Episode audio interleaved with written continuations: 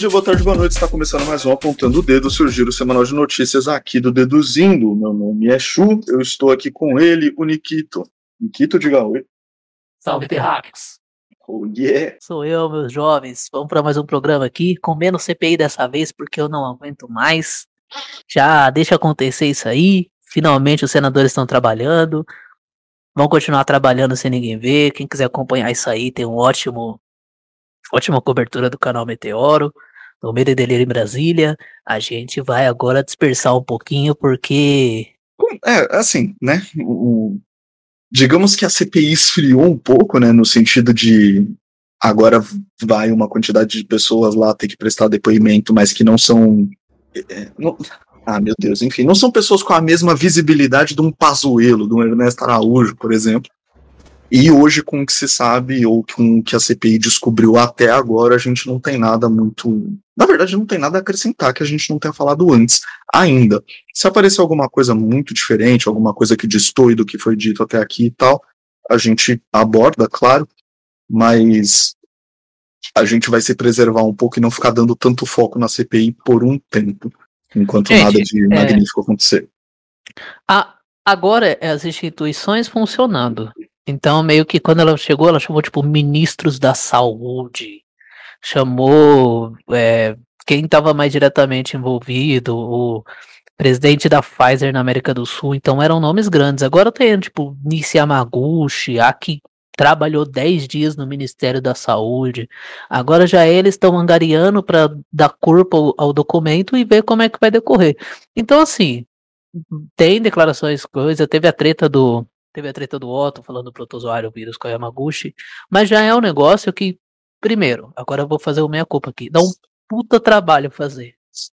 São horas escutando. E, e não é nem tipo, ah, nossa, pelo trabalho que dá. Não, porque os últimos programas foi gostoso. A gente faz, fez, a gente discutiu bastante antes, separou, quis trazer aquilo, mas era tipo os ex-ministros da saúde.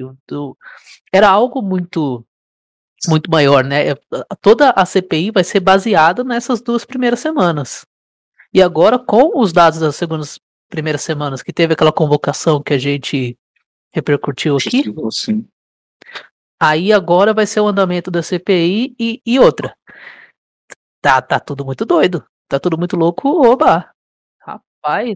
Não que o depoimento das moças essa semana na CPI não, não seja importante, mas porque são depoimentos que não trouxeram nada que a gente não saiba. Perdão, mas são depoimentos que não trouxeram nada que a gente não saiba de antes. Eles só confirmam coisas que a gente. teorias que já estavam sendo. Dis,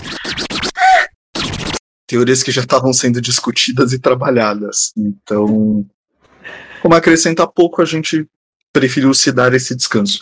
Como disse, se qualquer coisa de novo acontecer, a gente volta no tema e traz. Também não é como se a gente não fosse falar de CPI, de pandemia esporadicamente aqui. Não é nem descanso. É. Gente, eu não quero ficar repetindo o que a gente já disse. Ah, nossa, olha só, falou aquilo, ah, exato, aquilo. Não é, não é o nosso intuito aqui. O nosso intuito é ser um giro, e aí eu acho que aí é. seria um programa sobre CPI. E não é esse. Também não acho direito a gente trazer para cá elementos que são tipo essas tretas que ocorrem dentro do processo da CPI, né? Tipo, ah, os senadores discutindo tal, tipo, aquilo, como, como comentamos semana passada, tipo, a base governista do Senado vai tentar fazer os seus memes para atrasar a CPI o máximo possível, atrasar, atrapalhar. Inclusive, é uma coisa que aconteceu muito no depoimento da, da Nise Yamaguchi, porque é uma pessoa que não deu praticamente respostas do que foi perguntado, desviou de todas as maneiras que pôde, e inclusive com a ajuda, ajuda com aspas aqui, né, da base governista que estava presente. E não faz sentido ficar repetindo isso ou ficar trazendo coisas que vão servir meramente como fofoca tal. Para fazer isso, de repente, tem fontes melhores. Meteoro Brasil, Mededelírio em Brasília, que eu acho que tem mais jeito, talvez, para lidar com essa informação nesse momento, porque estão com bastante foco nisso. A gente acaba trazendo outras coisas para cá também, que também são coisas importantes de serem discutidas e que estão acontecendo em paralelo à CPI, né? É, fazendo agora o, o, o nosso jabazinho, por favor, você ouvinte, se já não segue, nos siga nas nossas redes sociais, arroba Deduzindo no Instagram, no Twitter. E com o Twitter tem um, AD, tem um ADM desbocado. Gente. Mas que faz um cafezinho maneiro, então. o ATM não. O ATM, tô louco. O, o ADM não para de falar que, que o meu cérebro derreteu. E derreteu mesmo, mas não, não precisa ficar falando isso em público, né, ADM? Vamos, vamos manter a pose, manter a postura. Eu quero fazer aqui mais um adendo. Que. Deixa eu puxar a data certinho aqui. No dia 31 de maio, foram, fizeram dois anos da morte do músico Evaldo Rosas, que, para quem não se lembra, ele dirigiu seu carro rumo a um chá de bebê quando foi fuzilado por 82 tiros disparados por uma patrulha do exército. O cantor Luciano Macedo tentou socorrer Evaldo e também foi vítima dos militares. Todos os acusados dessa ação, de acertar 82 tiros de fuzil num, num carro popular, Civil. Um carro civil, com pessoas indo num chá de bebê, continuam soltos e ainda estão sendo investigados pelo, pelo exército. Só fazer mais um adendo sobre essa impunidade. O... Hoje está fazendo 1.178 dias que a Marielle foi morta. Seguimos sem descobrir quem. Sem descobrir, assim, né? Sem ter uma acusação formal, uma resposta formal de quem teria mandado o crime. A gente sabe quem matou, não sabe quem mandou matar. Mas só, só fazer essa nota fúnebre, que eu acho importante a gente não esquecer essas pessoas. E sigamos. Sigamos, tentando sempre trazer aquele bom humor na medida do possível. Falando ainda sobre impunidade. Em matéria do dia 3 de junho na CNN Brasil, Eduardo Pazuello não sofrerá punição do Exército. A participação do general do Exército em ato político ao lado de Jair Bolsonaro aconteceu no Rio de Janeiro, em 23 de maio, após depor na CPI. Que o Exército e que os militares não gostem de punir os seus, a gente já sabe. Mas é ridículo a um nível que eu, como cidadão brasileiro, me sinto feito de idiota. A gente está falando de um militar da ativa, general da ativa, que foi ao mesmo tempo que general, ministro da saúde, fez um total de nada no seu tempo de serviço. Não, não, pera, pera, nada não. É, nada não, né? Agilizou a morte de umas 400 mil pessoas. Foi flagrado num shopping sem máscara. Dias antes de depor. Dias antes de depor. Foi depor. Mentiu. Mentiu na cara dura para todo mundo. Cagou na calça. E dias depois, de novo, estava aglomerando em manifestação pró-genocídio. Sabe o que é engraçado? Uma semana antes, o general Heleno criticou militares que, que se manifestam sobre política. É engraçado, porque no governo Dilma ele foi condenado por, por isso e não pôde ser promovido a general de três estrelas por conta disso. E aí ele fez essa crítica agora a militares que falam sobre política, tentando é, atacar militares que falam mal do governo, que existem, principalmente os de patente mais baixa. Uhum, uhum. E aí, menos de uma semana depois, veio o Pazuzu. Perdão. E a gente chegou a comentar na semana passada que ele poderia ser punido pelo exército. Havia essa expectativa de que ele fosse.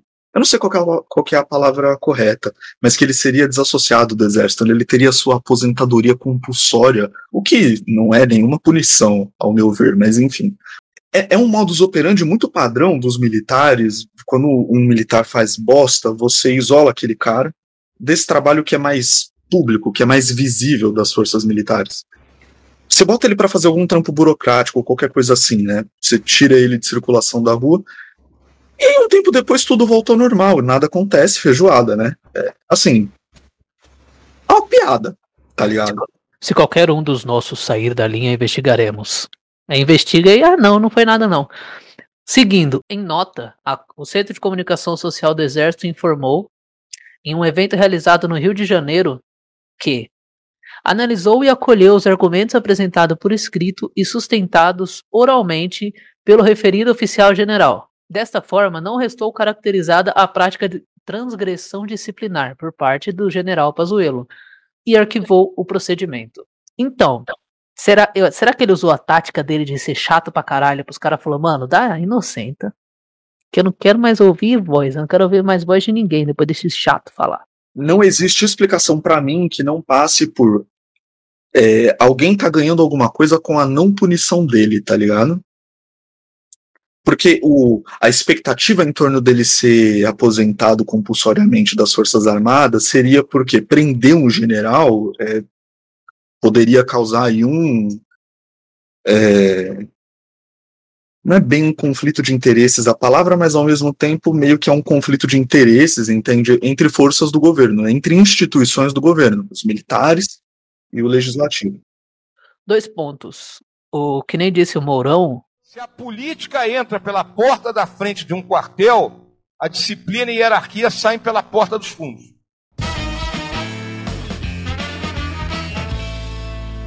E, só que eu acho que já tem tem um alto comando do exército que quer ficar em cima do muro, porque essa matéria que eu acabei de ler é do dia 3. No dia 4, às 18h30, a gente está gravando às 20 saiu. Para a cúpula militar, ida de Pazuello à reserva, neste ano se tornou inevitável. Então, os verde oliva tá querendo ficar em cima do muro, tipo, oh, vai ser inevitável, olha, tá fazendo merda, a gente vai, a gente vai punir, viu? Aí chega na hora de punir, ah, não, ele, ele apresentou argumentos sólidos. Eu acho surreal como a, a, como a moral das pessoas é comprável no Brasil, tá ligado? O cara tem, não sozinho, porque ele faz parte de um grupo que levou a gente a essa situação, ou que trouxe a gente a essa situação presente, né? Quase 500 mil mortos. Que, que talvez não todos os 500 mil pudessem ser evitados, mas eu já vi pesquisas aí dizendo que 300 mil mortes poderiam ter sido evitadas se o governo tivesse agido de acordo. É bizarro você ver isso sendo executado na prática numa escala tão grande essa conta irá para as Forças Armadas. Bom, nosso próximo ponto aqui é o seguinte: apesar da pandemia, é uma matéria do Intercept da Thaís Lazeri, Lazeri perdão, Thaís, não, acho que não soube falar seu sobrenome.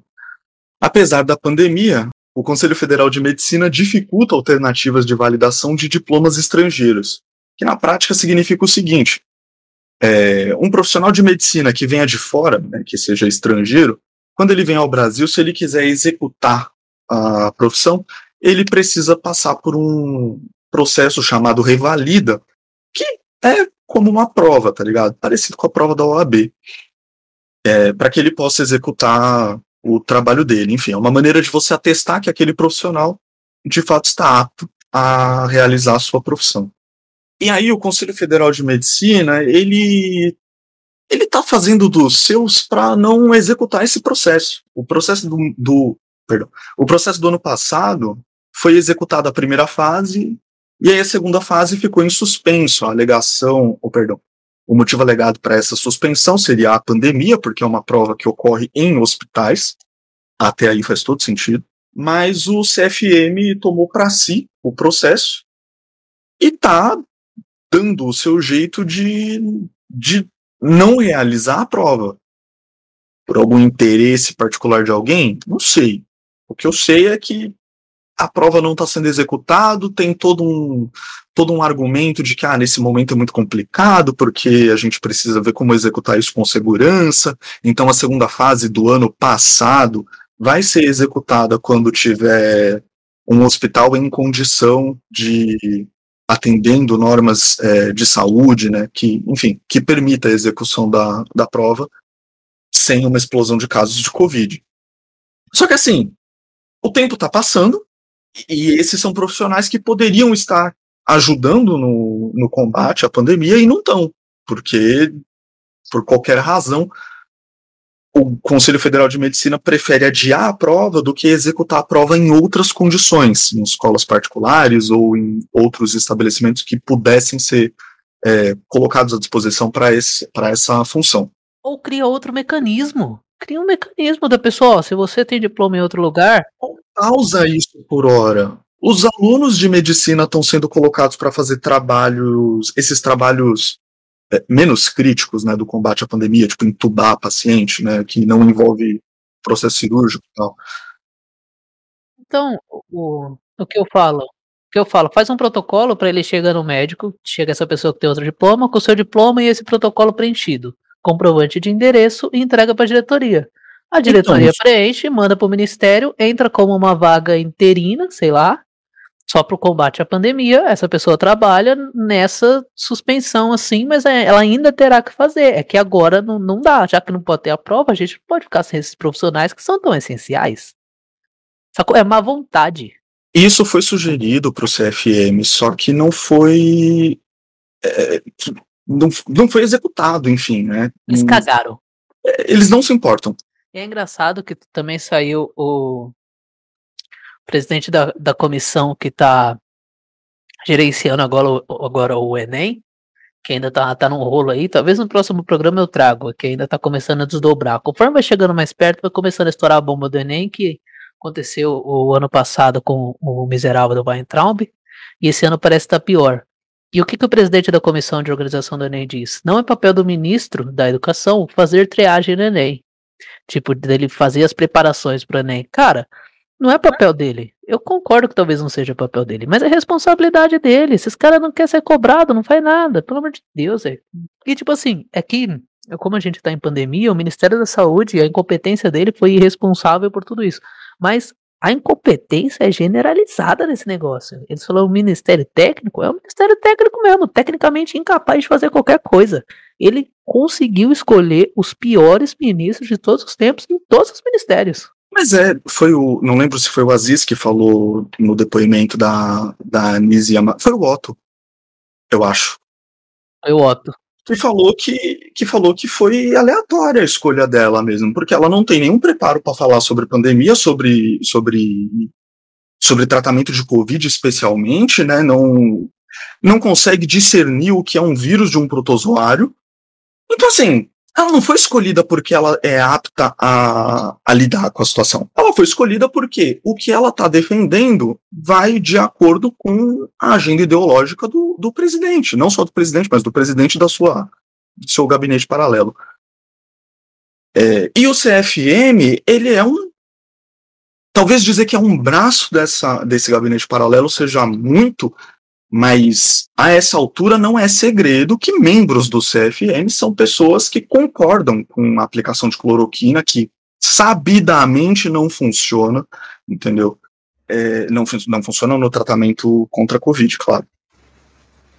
É, e aqui, de novo, é mais uma situação dessa. Você tem o país em crise, é, precisando de uma orientação médica que se faça valer, e o Ministério da Saúde não tem nenhum interesse por uma, por uma orientação médica séria, o CFM também não tem nenhuma, nenhum interesse por uma orientação séria, e, sabe, como eu disse um pouco antes, crime ocorre, nada, nada acontece feijoada, tá ligado? Não, é inexplicável, cara. E tem encontros, abrindo aspas para Perdão, não vou abrir aspas para ela ainda não, porque eu perdi o, o parágrafo. Abrindo aspas para Thaís Lazeri, é, em 8 de outubro de 2019, a médica e conselheira do CFM pelo estado de Piauí, Yascara Pinheiro Lages Pinto, usou o Facebook para enaltecer a articulação do conselho no Congresso Nacional. Já naquele ano, a entidade tentava barrar tanto o trabalho de médicos sem registro no Brasil, quanto projetos de lei que apontavam novos caminhos para a revalidação do diploma. Basicamente, o que isso aqui significa é: o CFM já discutia com o governo antes da pandemia a possibilidade de invalidar o trabalho de médicos estrangeiros no país que não tivessem passado ainda pelo Revalida. Dois adendos.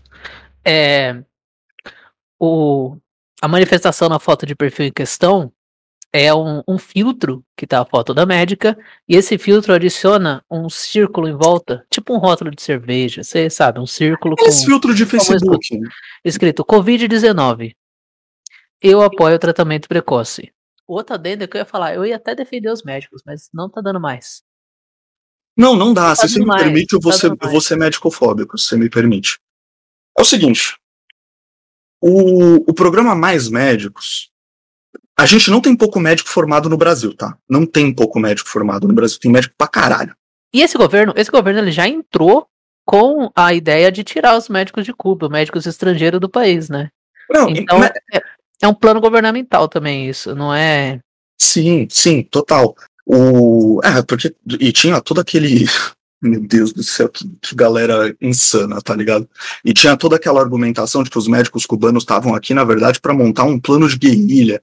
Era tudo um, um movimento em nome do golpe comunista que ia dominar o Brasil para transformar a gente numa nova Venezuela, sabe?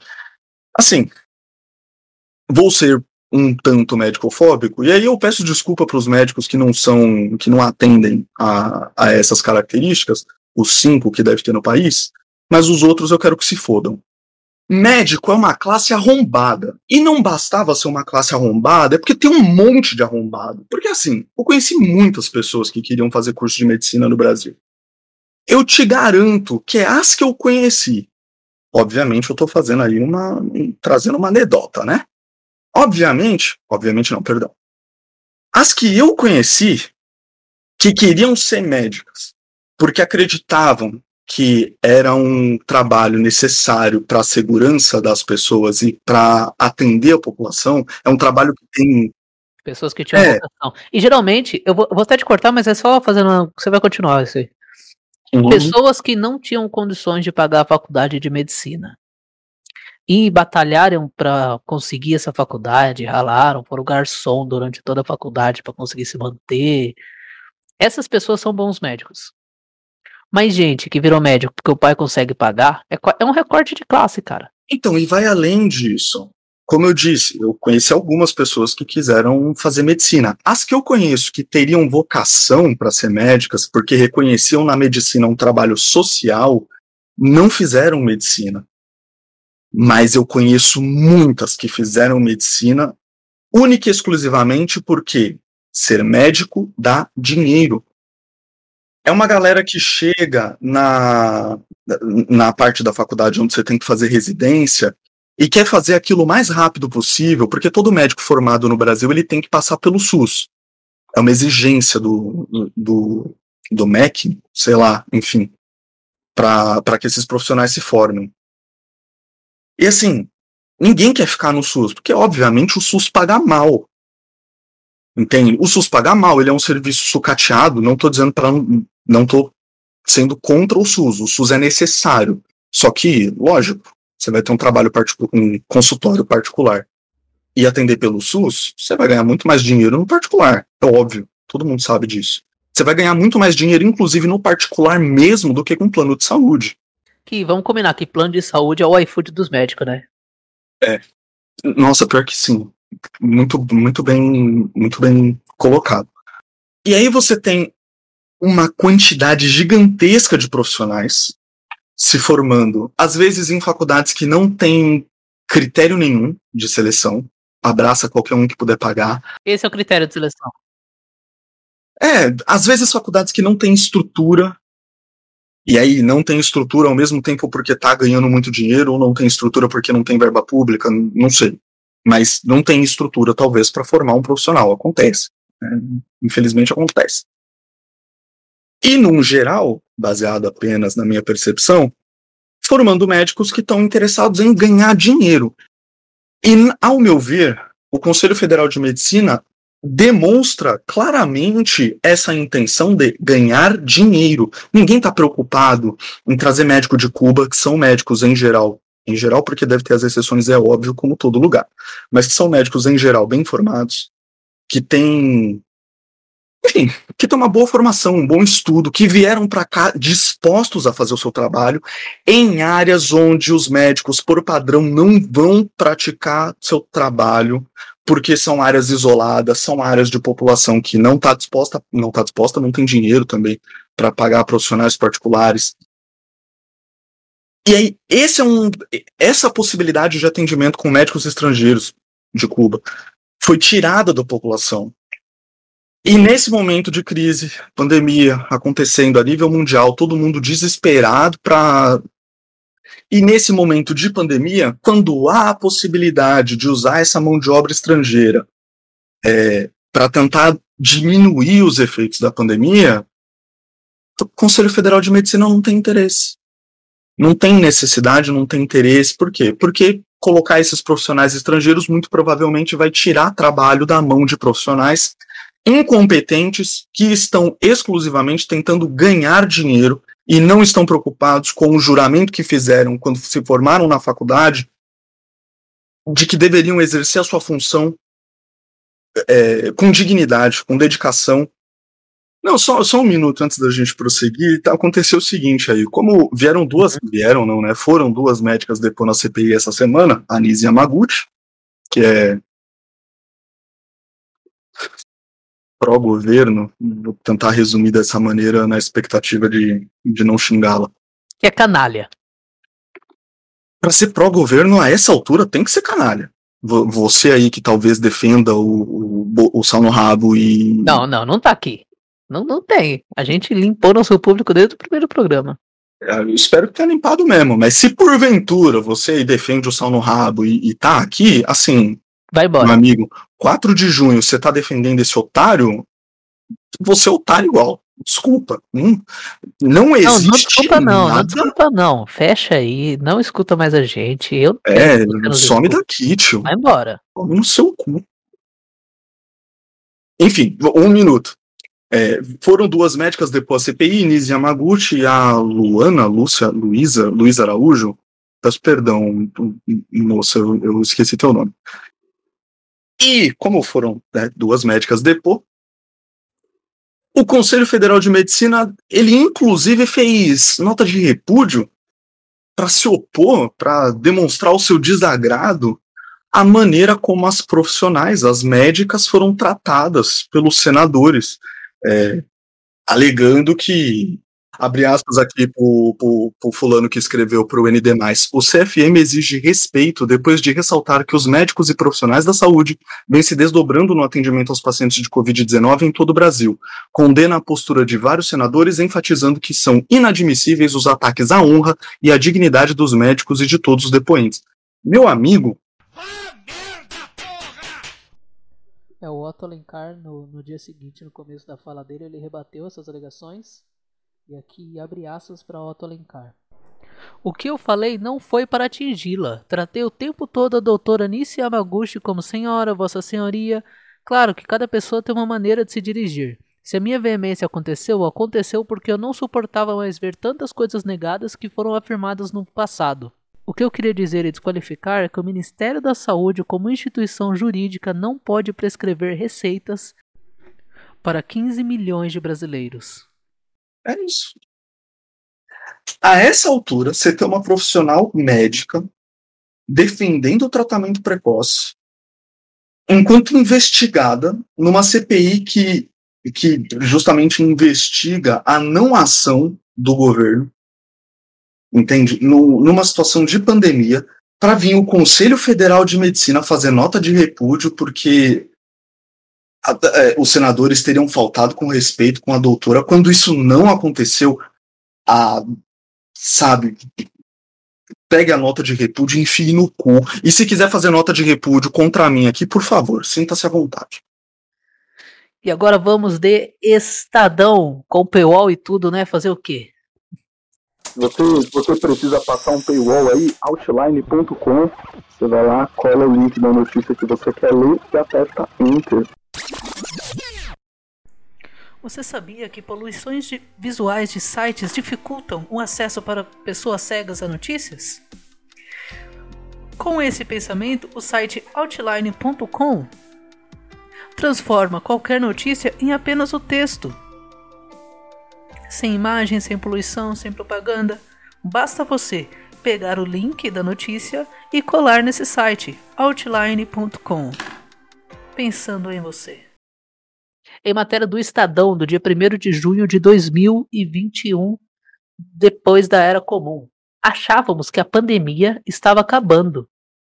Mas não por má fé, foi engano, diz Paulo Guedes.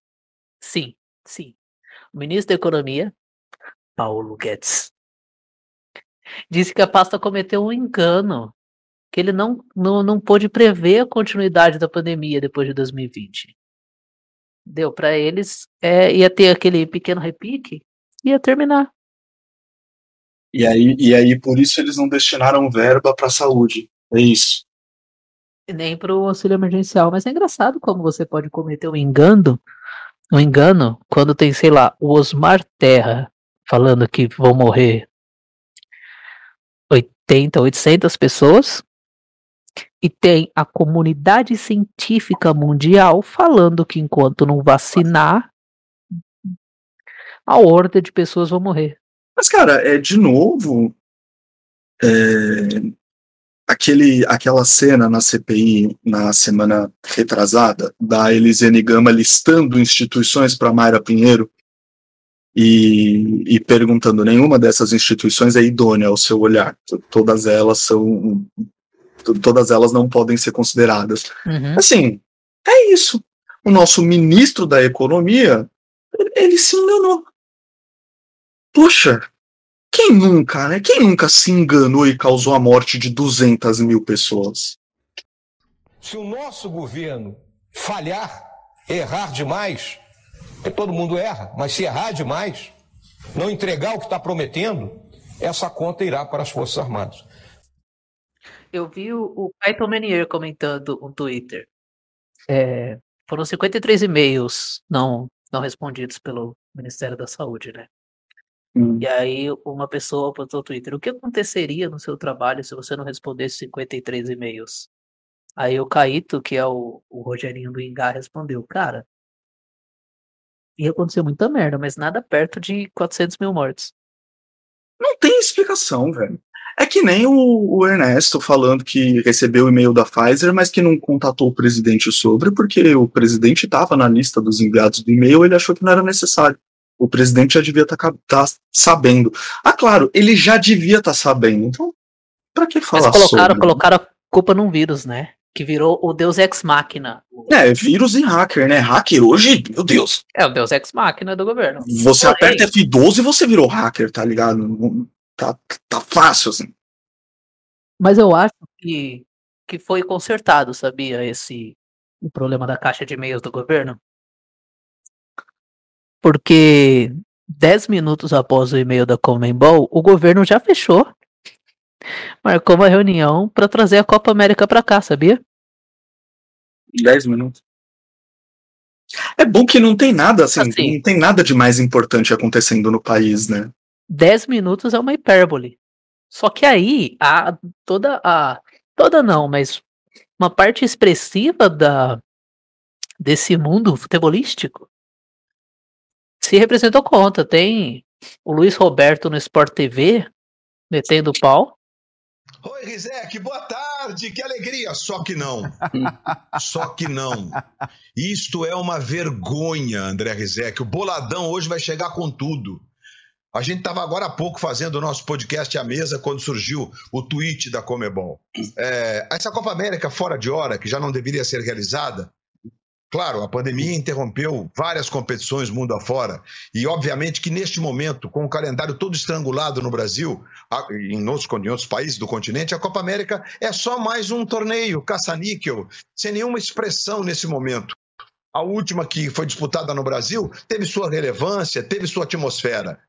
Estou falando da- na, na questão esportiva. Além de desfalcar os times, de absolutamente amontoar o calendário, um mês de Copa América. Já seria ridícula a realização dela em condições normais. Aí vem a notícia depois da desistência de vários países irmãos que não têm condições por conta da pandemia de realizar a Copa América e no país que tem a pandemia descontrolada, que levou nove meses para responder a carta da Pfizer, respondeu em dez minutos que vamos fazer a Copa América, abertura em Brasília, jogos em Natal, Pernambuco, final com público. Não é possível, é inaceitável. A sociedade brasileira a coletividade do futebol e do esporte, nós não podemos aceitar essa decisão, sinceramente. Que, que se realize, que faça o que eles entenderem, que os negacionistas façam caravanas agora a Brasília para público na grande final, momento apoteótico dessa porcaria dessa competição. Boladão tá de volta com a corda toda. É uma vergonha, é um assinte, é um tapa na cara, dos, tapa na cara dos brasileiros. O Bomba Pet prestou uma nota falando que Atenção, apoiamos o cancelamento da Copa América em qualquer país, principalmente no Brasil. Portanto, já adiantamos que não haverá versão do Bomba Pet da Copa América 2021. Atenciosamente, equipe Bomba Pet. E aí, o que que aconteceu na notícia do dia 4? Hoje, hoje foi uma delícia. Hoje, sexta-feira, dia 4 do 6, que a gente está gravando o programa.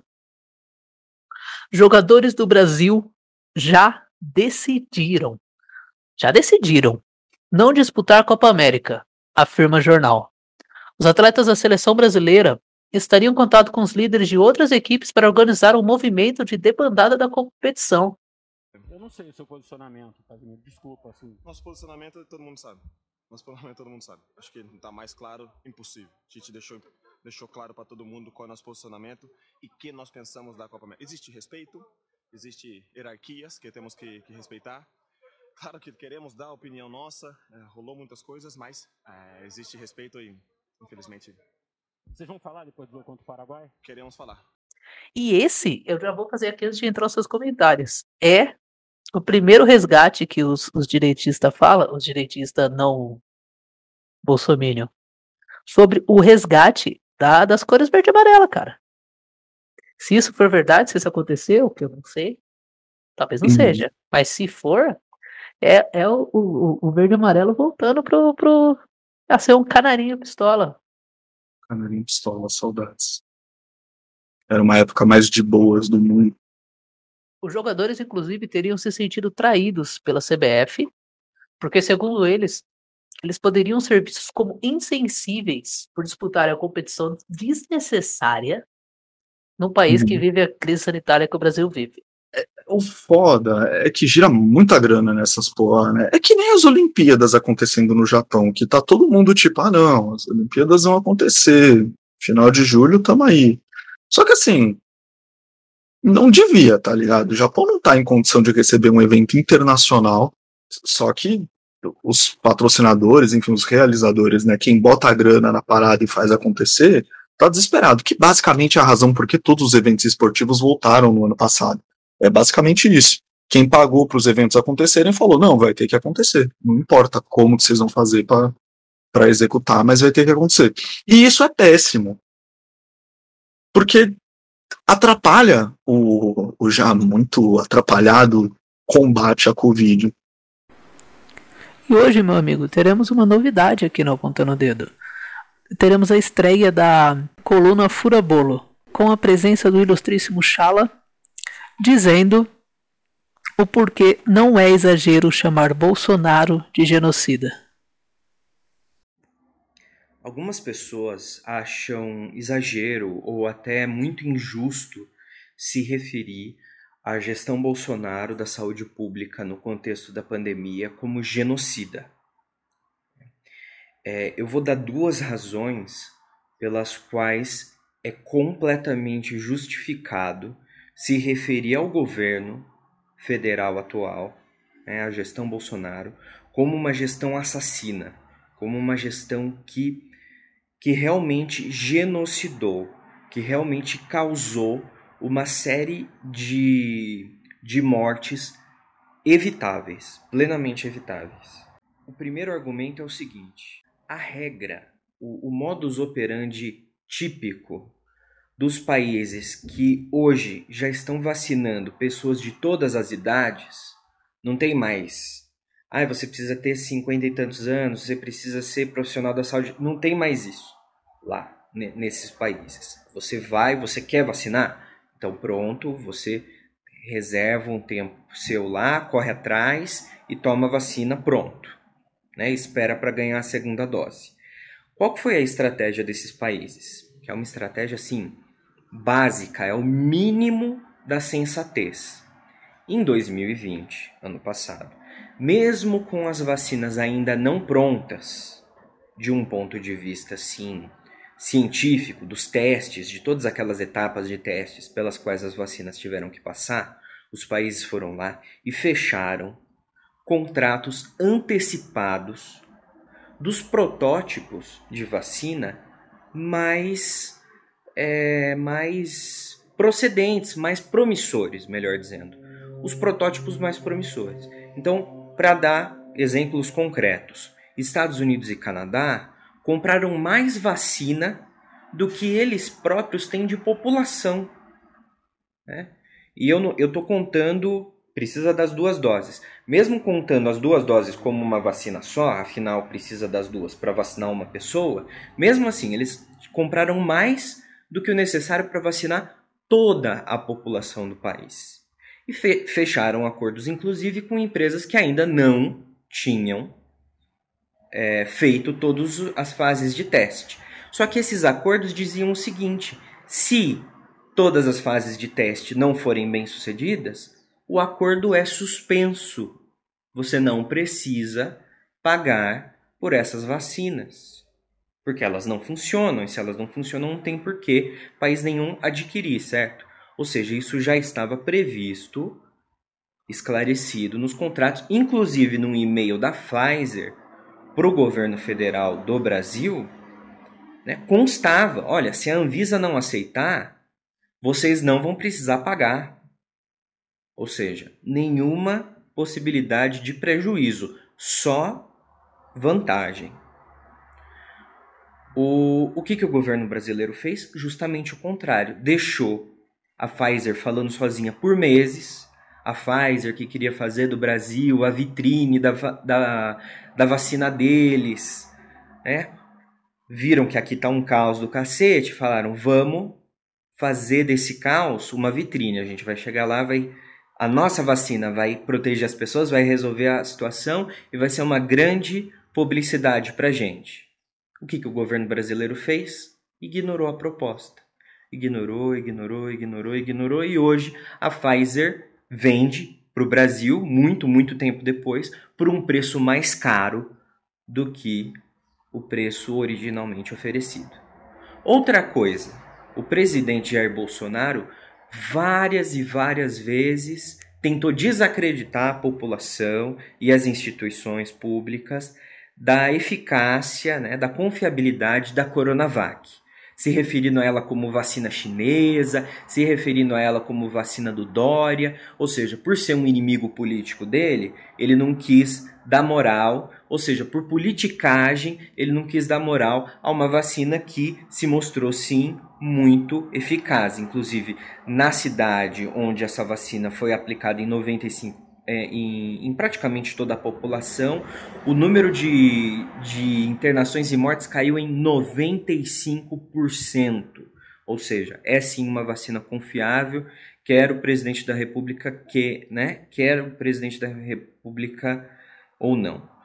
É, então teve mais isso. Quando o ministro da Saúde Pazuello disse que estava encaminhando a aquisição das vacinas, no mesmo dia, numa entrevista, Bolsonaro falou: pode cancelar isso, que eu sou o presidente, eu que mando aqui.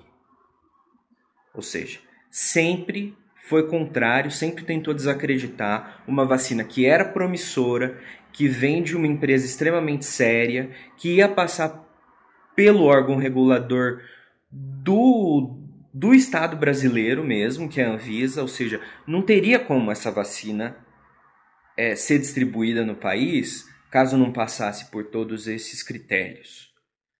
Né? É, ou seja, era só politicagem mesmo.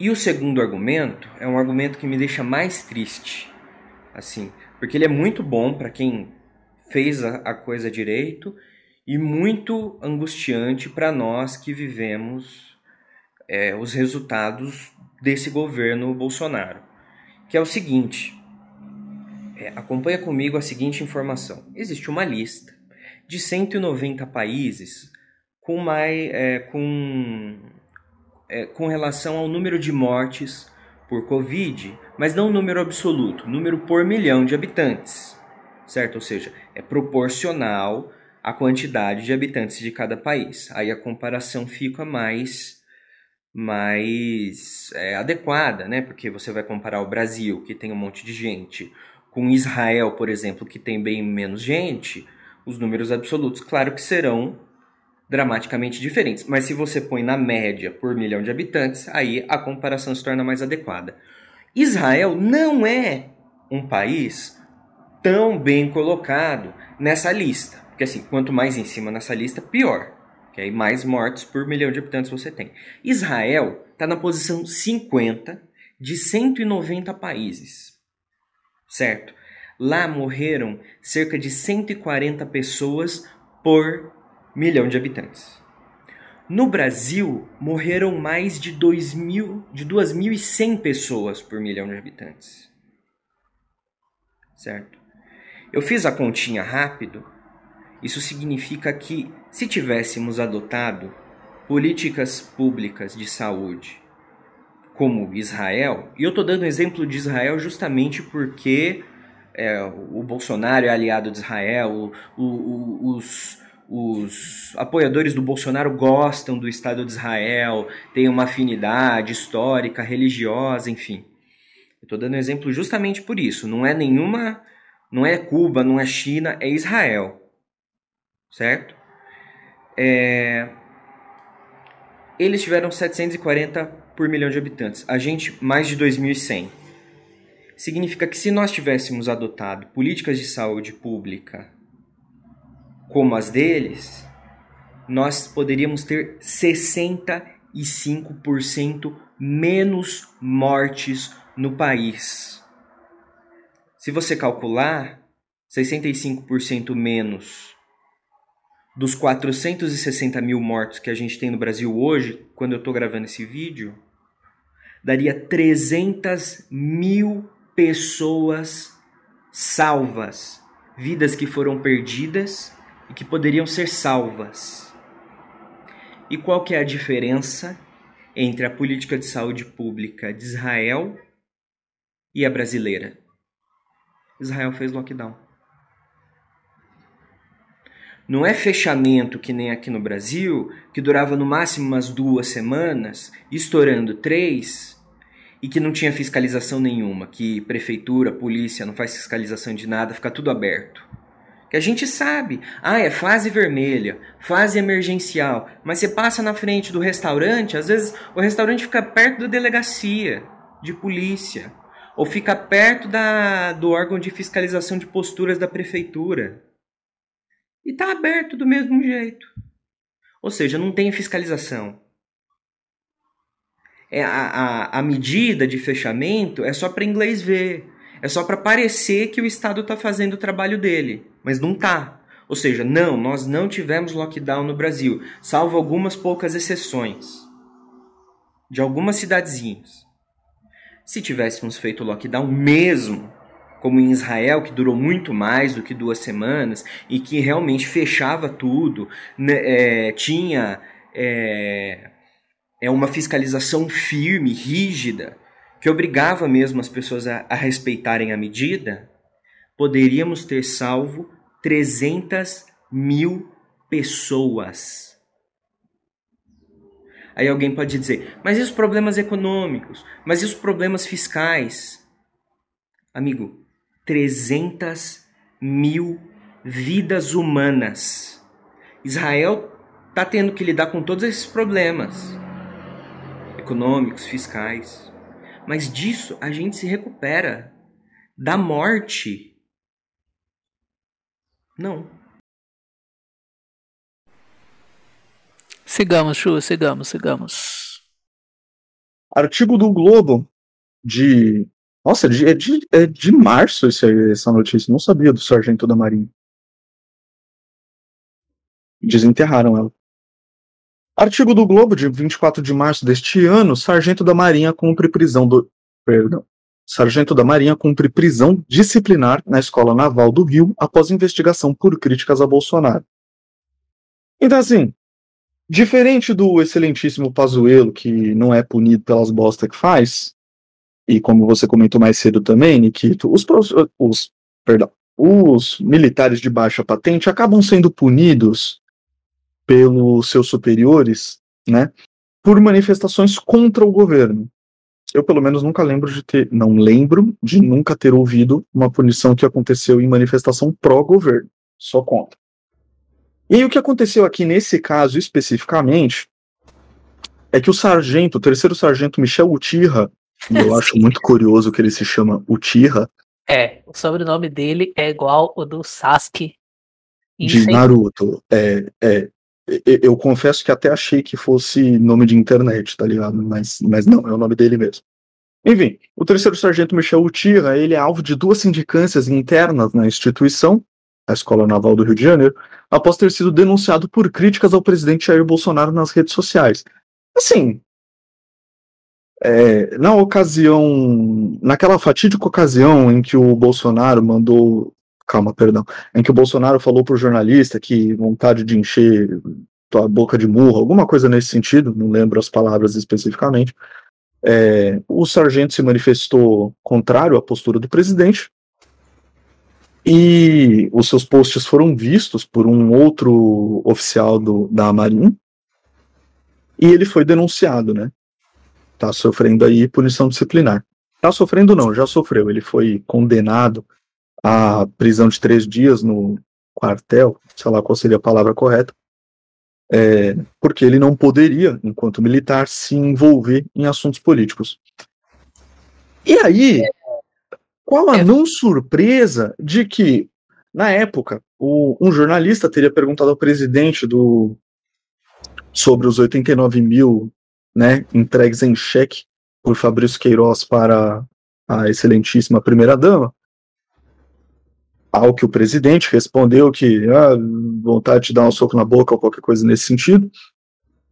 E o, o, o Tirra se manifestou né, contra o, o presidente. Foi denunciado é, o oficial em questão que fez a denúncia do Tirra a, enfim, aos superiores dele, é, ocupa o posto de capitão de fragata, que é uma patente equivalente a de tenente-coronel do Exército, só que na Marinha, né? E teria publicado uma foto ao lado de Bolsonaro e conteúdos com ataques a ministros do STF.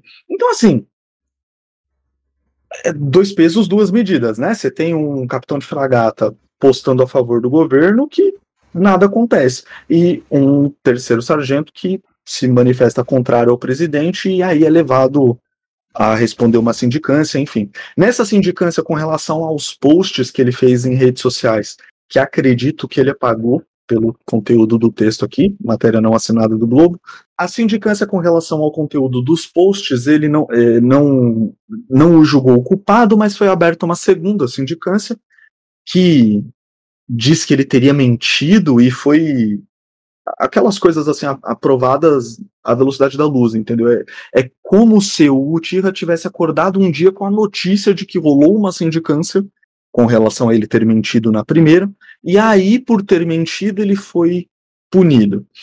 É, É, eu quero fazer um adendo agora sobre o, o- quem é o Michel Tirra. O. Michel Tirra, ele se, no final de 2020, ele se. Em 2020, né? Não lembro se foi no final. Na época da eleição, ele pediu licença do, do cargo do Exército se fi- e, é e se filiou ao PSB e concorreu para vereador no Rio de Janeiro, o Partido Socialista Brasileiro. Agora eu vou fazer tipo um, um background do Tirra do porquê é, é que assim, não foi só por conta desse post que ele foi perseguido. Essa foi a desculpa que deram para abrir uma sindicância para tipo ele ficar ligeiro. Michel Tirra, em matéria da mídia ninja, estudante de escola pública, sargento da Marinha, escritor, fundador do movimento Mais Livros e Menos Armas, roteirista do Vai Que Cola, Moral da história, é um dos poucos militares que tem a cabeça no lugar. Eu não acho que ele não deveria ter sido punido. Eu acho que ele deveria ter sido punido porque o militar não pode, não pode se manifestar politicamente. Porém, é engraçado ver um que o, um general sai pra ir numa bosta de uma manifestação, não acontece nada. Aí esse cara aqui, por conta da ideologia dele, que o militar pode ter ideologia, ele só não pode se manifestar publicamente em relação a isso. E aí, o... tem uma declaração dele nessa matéria do Mídia Ninja, que é sobre quando ele saiu para vereador. Então, como ele pediu licença, ele podia falar. Abre aspas para Michel Tia. A gente está vivendo um momento agora que, se nós não nos colocamos à frente dessa luta contra a opressão, nós vamos cada vez mais perder não só os nossos direitos, mas também a nossa vida. Isso em 24 de 10 de 2020.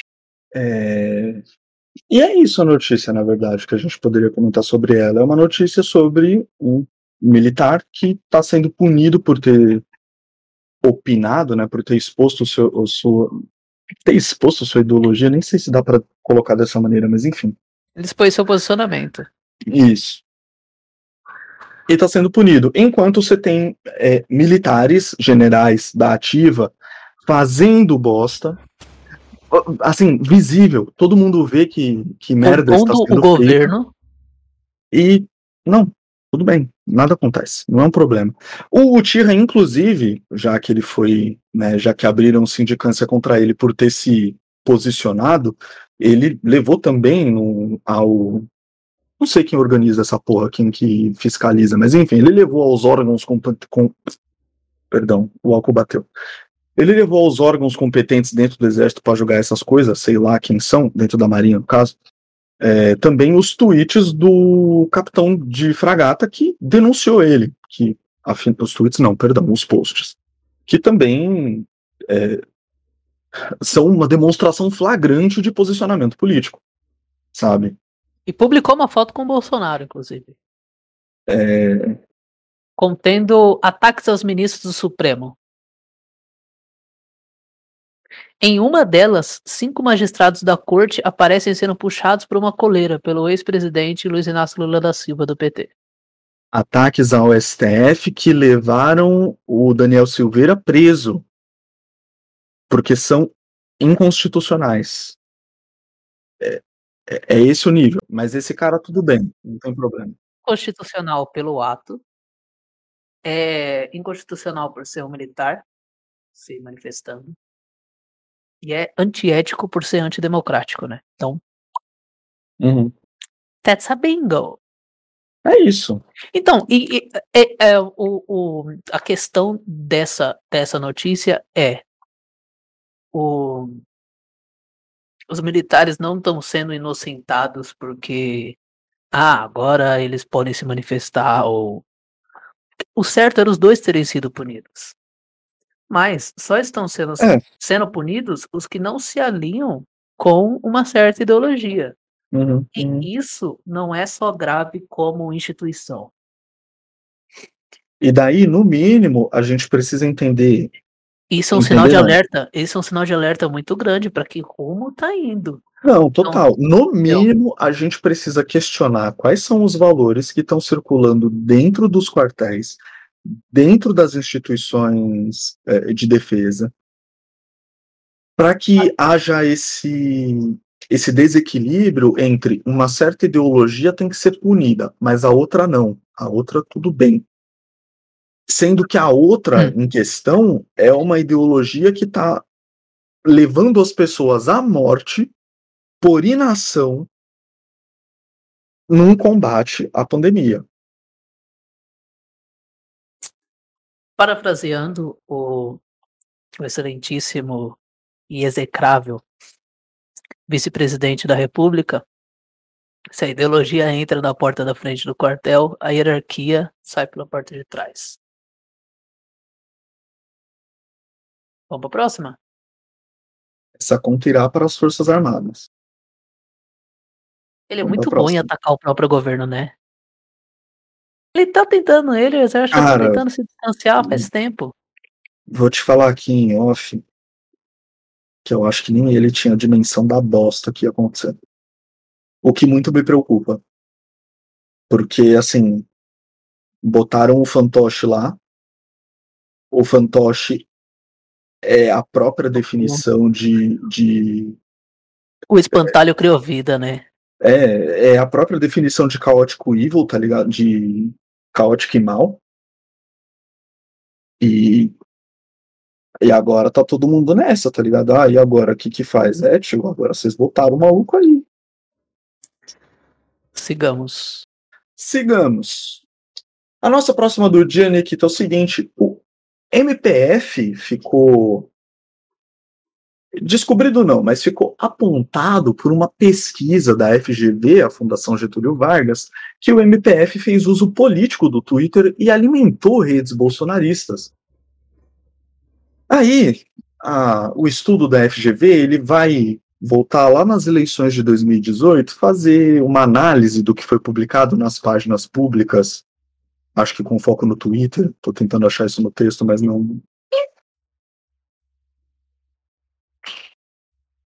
É, com foco no Twitter, do MPF, que teve sua conta criada em 2011, né? E fazendo uma análise, né, dessa quantidade de tweets que aconteceu nesse intervalo de sete anos, a pesquisa da FGV aponta que, na época da eleição de 2018, o perfil do MPF no Twitter ele se vê como um hub de informações para as redes bolsonaristas se articularem. Assim, ele posta o que os bolsonaristas querem que ele poste, ou intencionalmente, ou por uma mera coincidência do acaso. Só que assim, se você acredita em meras coincidências, eu acho que você tem um problema, tá ligado? Demonstraria, então, que a frente pública do Ministério Público Federal estava sendo usada como um é, espaço de divulgação das ideias do governo ou de ideias familiares, né, de ideias de ideias ao governo atual, né, que na época era pleiteava esse lugar. Que é uma acusação, é uma acusação que recorreu sobre o Van Garten, dele aparelhar para defender o tratamento precoce na comunicação. Então, é o mesmo processo, tá ligado? Tipo, não é que o MPF tenha defendido o bolsonarismo naquela época, mas ele fazia posts que serviam de munição para bolsonaristas.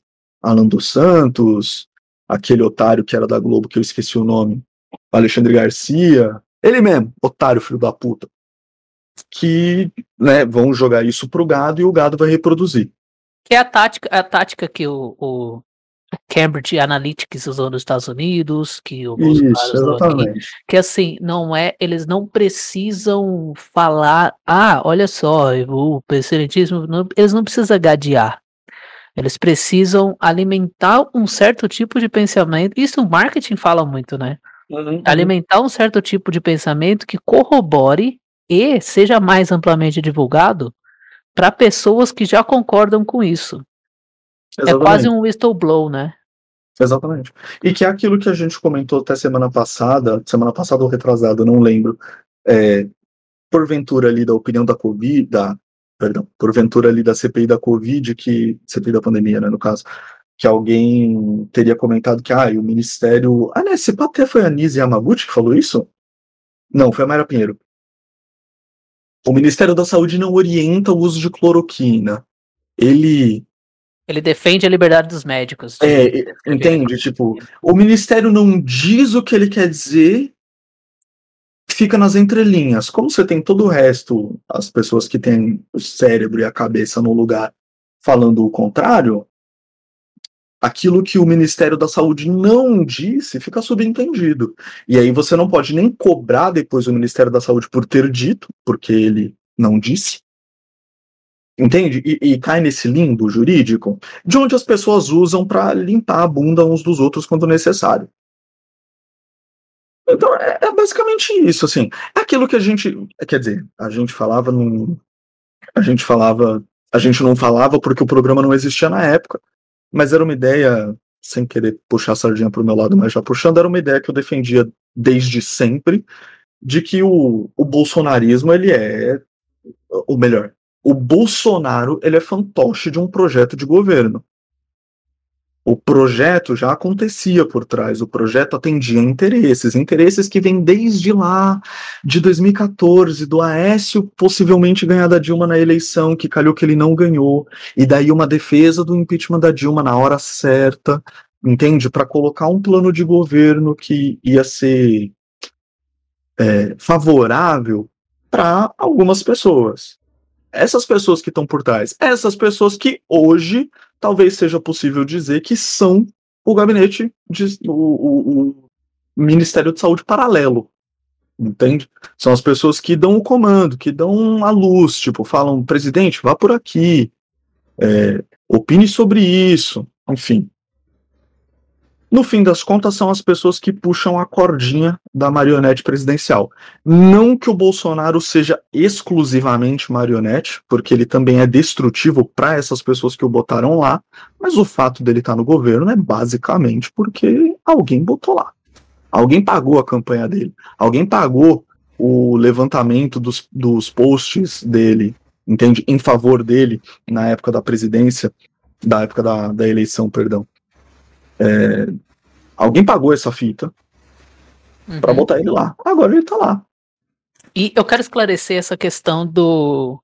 Ah, os pesquisadores observaram que a rede de interação do MPF teve conexão com instituição de ator da sociedade alinhado em termos de valores de visão de mundo da extrema direita ideológica. Cara, é, é um nome complicado para falar deu ideia pra doido, tá ligado? É. O MPF tava dando, tava dando pano pra manga, tava dando ideia pra doido. E aí, porque no Twitter provavelmente você já deve ter visto que existem as bolhas de as bolhas de interação. Uhum. Quando tem um assunto grande, o, o Twitter tem tipo um mapa de quais perfis foram mais retweetados, quais foram mais vistos. As palavras-chave mais usadas. As palavras-chave mais usadas. E nesses termos de extrema direita, o MPF estava fazendo parte de uma interação muito grande nessa bolha. O que indica um aparelhamento, ou, mesmo que não tenha um aparelhamento, uma ideologia por trás do Ministério Público Federal. E assim, ah, mas as pessoas que trabalham no Ministério Público têm a ideologia, beleza. Pode ter. Mas o Ministério Público não pode ter. Uhum. E aí quando você aí você pensa, ah não, mas é porque esses valores, não sei o que, eles defendem os valores certos. Não, cara, não é. Ainda, é, é, lógico, a instituição é feita de pessoas. Pessoas têm ideologias. Ok, eu não posso negar isso. Só que a instituição não pode transparecer essa ideologia. É similar àquela ideia de o Estado é laico. Então você não deveria ter num hospital uma imagem, sei lá, de Jesus crucificado. Ah, mas são os funcionários que levam essas imagens e colocam. Então, isso é um problema, porque a partir do momento que o, que o é, de um hospital, por exemplo, ele veste o uniforme e leva é, como nada essa palavra, também não queria usar enfeite, porque eu acho que enfeite é muito simplista, mas leva, enfim, um item para entrar numa parede, que é uma imagem religiosa, ele ele tá com milhões de aspas sujando essa imagem de laicidade do Estado com é, é, uma figura religiosa. Então, ou a gente permite todas, e aí todos os hospitais vão ter que ter todas as figuras religiosas possíveis e cabíveis no Brasil, ou a gente não permite nenhuma. E é esse o ponto. Então. O, marque... o, o estagiário do MPF que cuida da página no Twitter não pode ter ideologia? Essa não. Mas, já que ele tem, beleza, show. No perfil pessoal dele, talvez se ele quiser manifestar isso, show. Mas ele não pode estar manifestando isso numa página que é uma instituição do governo. Mas assim, o buraco fica muito mais embaixo porque o artigo ele destaca que o era uma ação coordenada, só que não era tipo ah, o MPF quis ajudar essas redes, não. O Ministério Público Federal entre 2016 e 2018 estavam muito focados em prender um certo alguém que dependia de uma opinião pública para conseguir ser jogado sem prova. Uhum. E a, o, o sistema político brasileiro ele é operado com coalizões partidárias. E as, as preferências de investigações do Ministério Público Federal, que a gente sabe por que já, que veio da Vaza Jato, estavam mirando um grupo político com o objetivo de, e hoje em dia não tem como mais se discutir que não era esse o objetivo, não era o combate à corrupção, ah, você está falando que o Lula não foi ladrão, que o Lula não foi corrupto. Eu não estou dizendo isso. Eu estou dizendo que O Ministério Público Federal tinha um objetivo e o, o juiz e o acusador se reuniam para conseguir condenar a pessoa, não por ter provas no devido processo legal que essa pessoa deveria ser presa. Eles se reuniam porque eles não queriam que essa pessoa fosse eleita e o julgaram sem provas. Está na Constituição que todo brasileiro tem o, o direito ao julgamento é, imparcial. Então, em vez de discutir comigo, fala com o pessoal de 88 lá ou lê o livrinho, faz favor. Você, é, posso entrar com um paralelo bastante distante? Pode. É que até era uma coisa que a gente ia. A gente tinha colocado na pauta, depois ficou meio suspenso, mas. É, por, como, eu, como eu sempre digo, né, a gente circula pela internet e eu e você andamos por lugares bastante. É... Úmidos.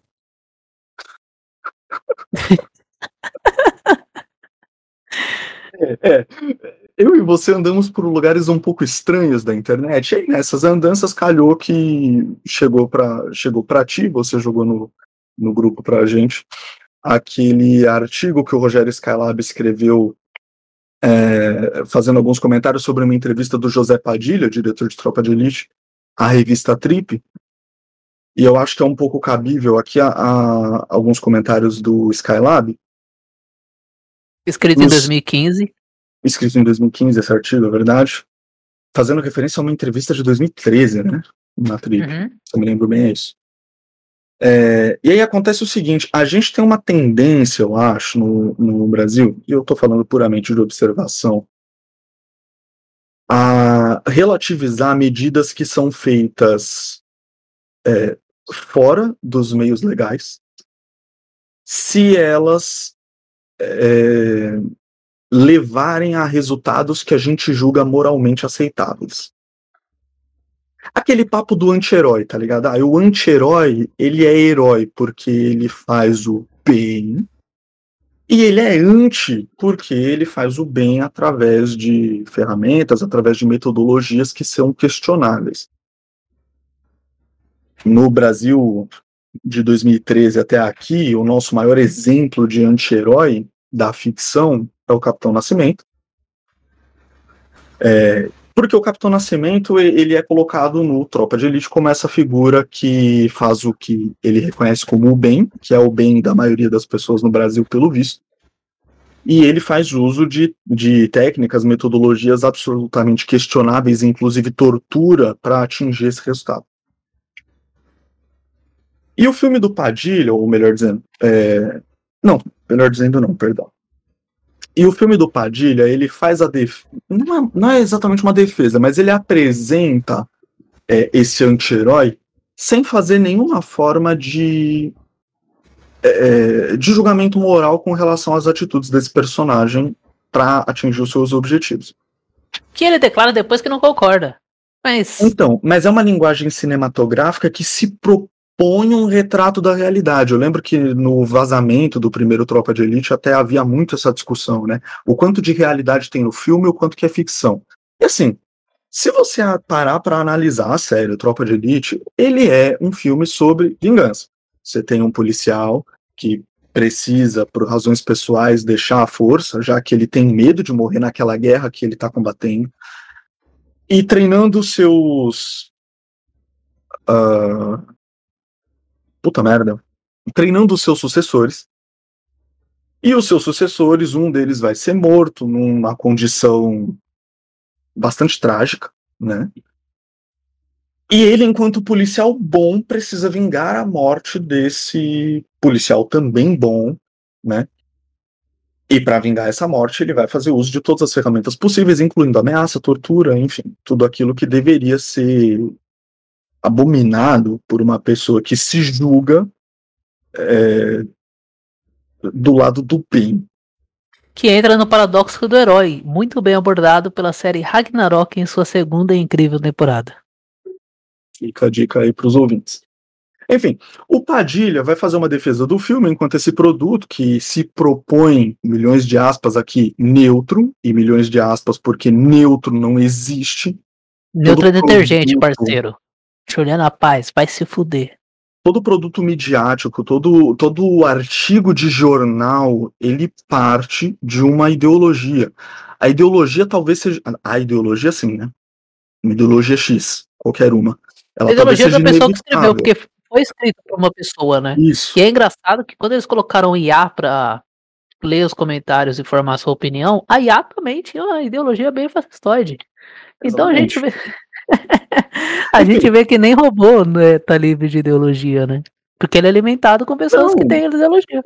tudo que você fala parte de algum ponto, parte de um contexto. O seu contexto, ele não tem como ser neutro. Ele é seu contexto. É o que forma a sua visão de mundo. Não tem como ser uma visão de mundo neutra, tá ligado? Isso não existe. E ok, tudo bem não existir.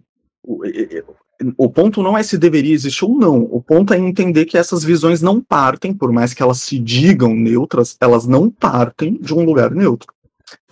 E aí o Padilha, inclusive, vai, ele vai estender essa linguagem que ele colocou no, no- na franquia Tropa de Elite, enfim, a, quando perguntado pelo, seja lá quem foi, da revista Trip, que o perguntou por que, que ele morava em Hollywood, ele vai colocar dois elementos principais. Primeiro, ele vai colocar a questão de que ele estava trabalhando na série Narcos, e era mais fácil estar em Hollywood para poder realizar esse trabalho.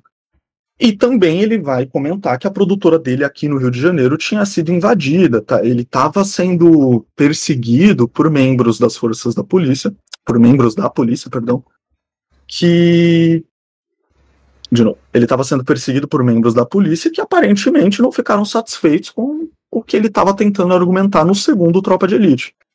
Ele comentou coisas ali no filme, apesar da suposta neutralidade, ele comentou coisas ali que não agradaram algumas pessoas, algumas pessoas meio chave, essas pessoas estavam atrás dele para cobrar. Cobrar como? Não sei. Né? Não sei. Ele também não explicita. Mas assim, ele teve a produtora dele invadida. Então imagine. E aí o Skylab vai comentar pra revista. Eu esqueci o nome da revista que o Skylab comenta. Trip. É uma revista meio underground. A Trip? Não, não, o Skylab comenta para uma outra revista, eu esqueci o nome da revista. Mas é uma revista, como eu disse, meio underground. Ele, o Skylab vai puxar essa questão de que não existe neutralidade. O filme existe num contexto, ele apresenta uma suposta realidade, da qual ele também não é neutro, mas ele apresenta essa realidade é, sem fazer nenhum juízo de, de valor, sem fazer nenhuma explicação de de onde vem esses elementos de realidade, enfim. E Revista acredito Tabu. eu. Revista Tabu. Tabu. Olha só que conveniente, não é mesmo? E acredito eu que o filme, os dois filmes, né, da franquia Tropa de Elite, vão acabar servindo como um como uma bússola moral para uma classe média não politizada avaliar as suas é, avaliar o que precisa ser feito para que o Brasil avance, entende? Só que assim, as pessoas não consideraram um monte de coisas, inclusive do filme. No final do segundo Tropa de Elite, o filme não acaba com tudo bem. O Nascimento tá depondo numa CPI, numa CPI não, perdão. Enfim, foda-se. O Nascimento tá depondo num processo de investigação, do qual ele é ele não tá acusado podendo. de, de é, é, no qual ele é acusado de usar o sistema, de usar a máquina pública pra, por interesses pessoais, que, por exemplo, nessa treta do MPF é o que acaba acontecendo. Se o fulano que controla a página do Twitter do MPF, ou a página do MPF no Twitter, é, tá fazendo um uso político daquilo, a pessoa tá se usando Cara. da máquina pública para defender os seus interesses. E isso não pode acontecer. Um ponto. Eu acho desproporcional falar o ADM. Porque tem uma pessoa que, que Não, delibera tô- as postagens. É, não, tô Outra dizendo coisa. o ADM porque, assim, seria a pessoa mais óbvia de estar fazendo isso. Mas, tipo, se for só o ADM, é um problema. Agora, o fato de ser o ADM, já que a gente está falando de uma instituição pública, implica numa estrutura que leve o ADM a fazer isso. E, e agora voltando pro, pro, Perdão pela digressão.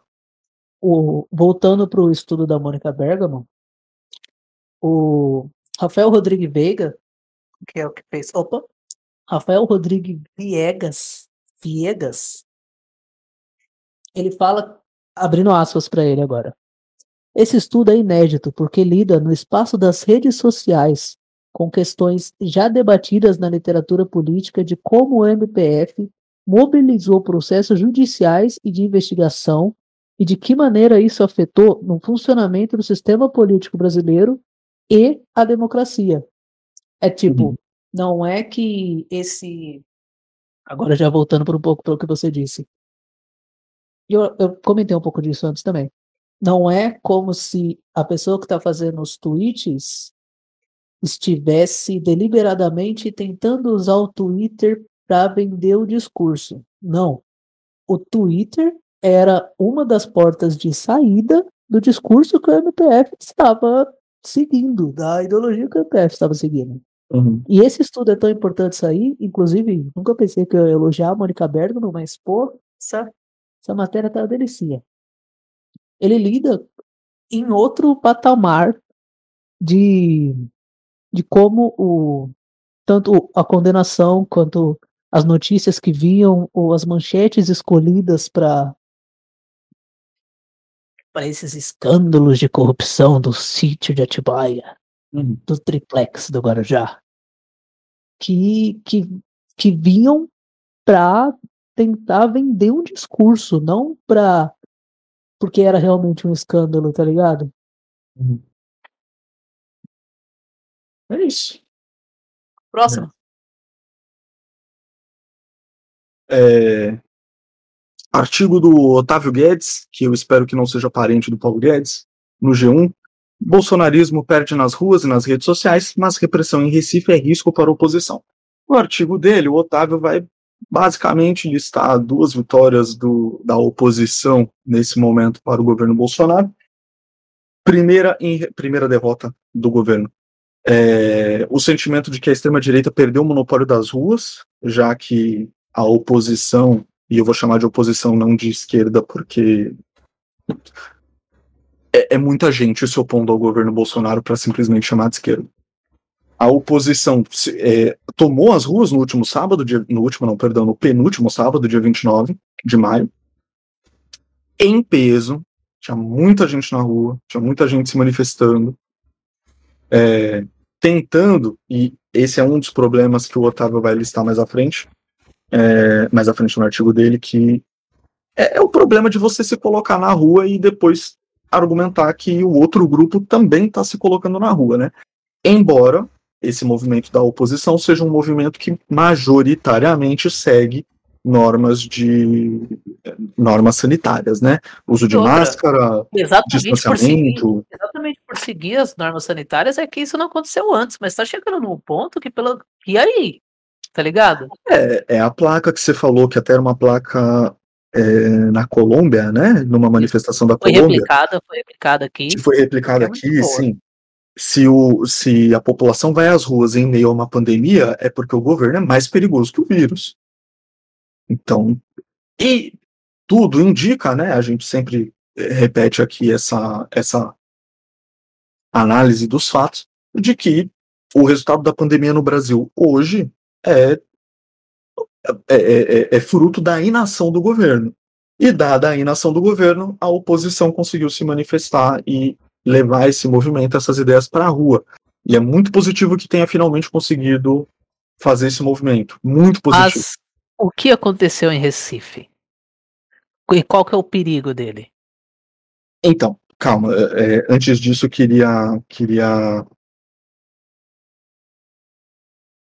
Antes disso, queria pontuar a segunda vitória contra o bolsonarismo, né, que a oposição conquista aí, que ah, é a, a, perda da, da presença do bolsonarismo, ou do bolsolavismo, nas redes sociais.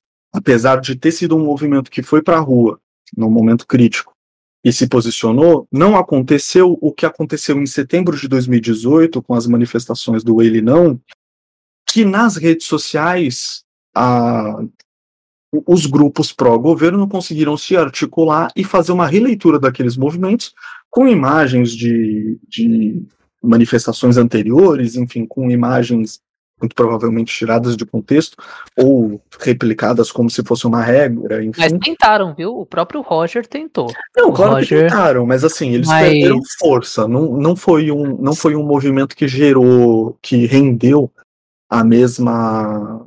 a mesma Não teve a mesma repercussão, né? Não teve a mesma Isso, força. do que Mas esse caso vejo- de 2018, que é um caso emblemático, porque você tem manifestações muito. Você teve, né? Manifestações muito grandes em 2018, pelo ele não. E.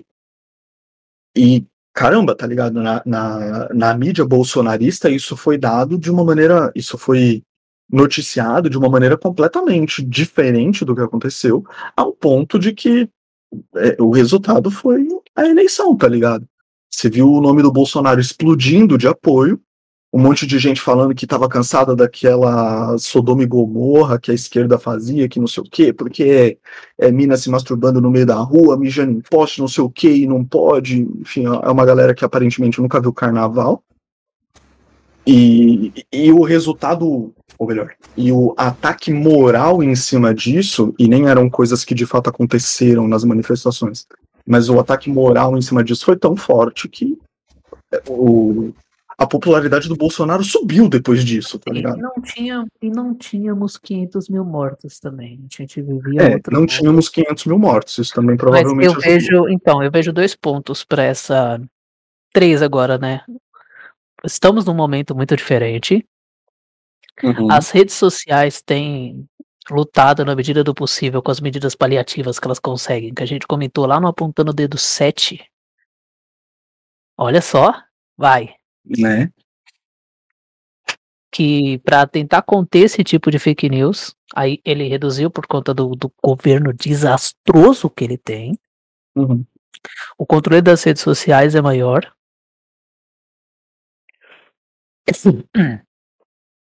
E existe agora uma. Apesar de não, não ter sido vista de forma tão. Não foi que nem o, o- a cobertura dos protestos de 2013 ou do Dilma devolve o meu dólar a dois reais em 2016. Mas a mídia já começa a, tardiamente, claro, a virar contra. Tem até o. Eu vou colocar o insert do. Passando no Jornal Nacional, o, o Bonner cobrindo as, Uhum. Uhum. as manifestações. Uhum. Porém, contudo, entretanto, apesar dessa força, agora eu vou entrar em Recife já, que já tô aqui no embalo. Uhum. O BO de Recife, o que aconteceu é que haviam ordens expressas do governador do, de Pernambuco para não haver, con- não haver confronto. Eu até lembro do vídeo Bala de Borracha do Porto dos Fundos, de cinco anos atrás, com o Porchat. Que, e, e as polícias meio que foi, foram insubordinadas, né? Nesse quesito. Eu ouvi notícias também dos todos os governadores se reuniram com os chefes do PM pedindo para não retalhar. Pra- Cara, aí, aí principalmente São Paulo, esses estados que estão sendo oposição, Maranhão, esses estados governados por pessoas que entraram em atrito com o, o atual governo, né? Confrontos diretos Uhum. pedindo pra. Mas, mas cara, pra você ter que o governador interceder no chefe da polícia militar para ele não agredir manifestantes pacíficos é um sinal muito grave, cara. Então, e até vi que teve um secretário de, de segurança em Pernambuco que foi demitido, defi- demitido, exonerado, sei lá a palavra, hoje, porque teria partido dele o, a ordem para que a polícia agisse em Recife. E aí, é, ao redor do país, eu não, não me recordo de nenhuma ação assim capturada, de ninguém é, denunciando uma ação truculenta da PM. Me parece que a única que aconteceu foi em Recife mesmo. Mas é, isso é um problema, assim. O governador de Pernambuco, ele é chefe da Polícia Militar. Teoricamente, tudo que a Polícia Militar fizer em Pernambuco parte da ordem do governador. Se o governador não está mandando na polícia, é grave. Indica que a polícia está agindo é, sob ordem de outras pessoas, sob comando de outras pessoas que não o seu chefe. Lembrando que no, no nossos vizinhos aqui, a polícia militar deu um golpe de Estado e o exército ficou de braços cruzados. Lembrando que temos um governo com mais militares atuando politicamente do que havia na ditadura de 64. Nós temos mais militares hoje no governo do que na época da ditadura militar. Lembrando que o Bolsonaro está a todo custo, faz um tempo já, tentando puxar o comando das PMs para ele. E hoje a maior base bolsonarista é de policiais militares. Pernambuco é um precedente muito grave na nossa história. Porque, oh. E não é caso único, já teve o PM Wesley Soares na Bahia, que aparentemente surtou e causou uma situação, acabou sendo morto por colegas de corporação é, para evitar danos maiores, já que ele estava com um fuzil, uma pistola, abrindo fogo contra policiais, contra outros colegas de farda. E, não é um caso único, você tem muitos casos de, de policiais agindo em favor do governo, se posicionando contra medidas sanitárias. Aqui em, aqui em Santa Catarina você tem inclusive dados que demonstram que os policiais se negam a tomar vacina, embora seja um grupo de risco, tem 25% dos policiais foram acometidos de Covid, mas ainda assim existe uma negação em tomar a vacina. É, é, é muito perigoso esse momento, é muito sensível. Até para dizer que é perigoso e que é sensível, eu tô sendo otimista, tá? Cara, tá, tá, você tá dando uma volta grande aí, hein? Desculpa interromper, mas. É... Não, então, é, é porque assim, retomando nesse texto do, do Otávio Guedes, como ele mesmo diz, né, a repressão dos manifestantes em Recife é precedente grave e perigoso, é grave e perigoso por causa disso. A gente vive um momento em que o Estado está aparelhado de militares. As organizações militares, como a gente viu em notícias anteriores, nesse mesmo programa, elas funcionam a, a, as próprias regras. Entende? Militares não são punidos pelos crimes que cometem. E é onde está a maior base do governo. Então, assim, o que a gente viu em Recife é uma demonstração de coisas que podem vir a acontecer no futuro. A gente vive um momento muito perigoso e a oposição, ou parte da oposição, está esperando a eleição do ano que vem para tomar ação. E essa, essa parte que onde reside esse maior apoio é a parte onde ele tenta aplicar a liberação de mais armas.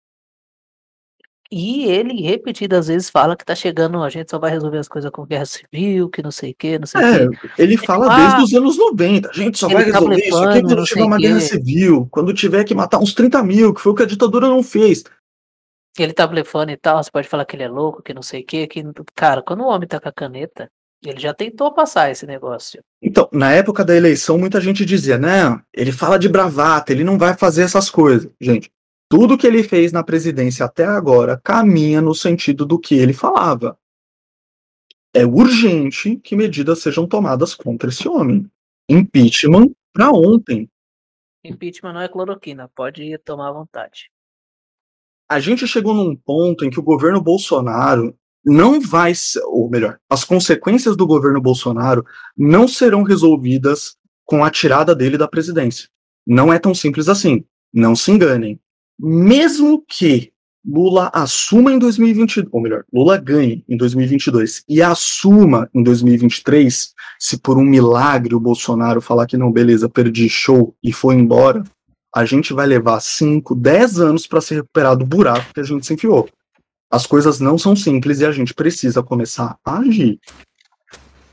A gente, governo, vocês aí, senadores que estão com impeachment na mão e estão fazendo bosta nenhuma, se mexam, caralho. O Arthur Lira já disse, né? Remédios políticos podem ser utilizados. São conhecidos e todos amargos, alguns fatais. É isso. isso, é, isso é extorsão, na moral, isso é extorsão. Não, é total extorsão, porque o Centrão tá embolsando um monte de dinheiro com a não derrubada do presidente. Só que assim, gente, dinheiro não vale o dano que vocês estão causando. Tem que, Pra ser eles valem, né? muito, tem que ser muito pequeno de cabeça e espírito, tá ligado? Pra achar que, ah, não, eu ganhei meus trocos aqui, tá valendo qualquer coisa. Isso é muito perigoso. Peço desculpa, me alonguei, mas é necessário, como disse. Vamos, próximo.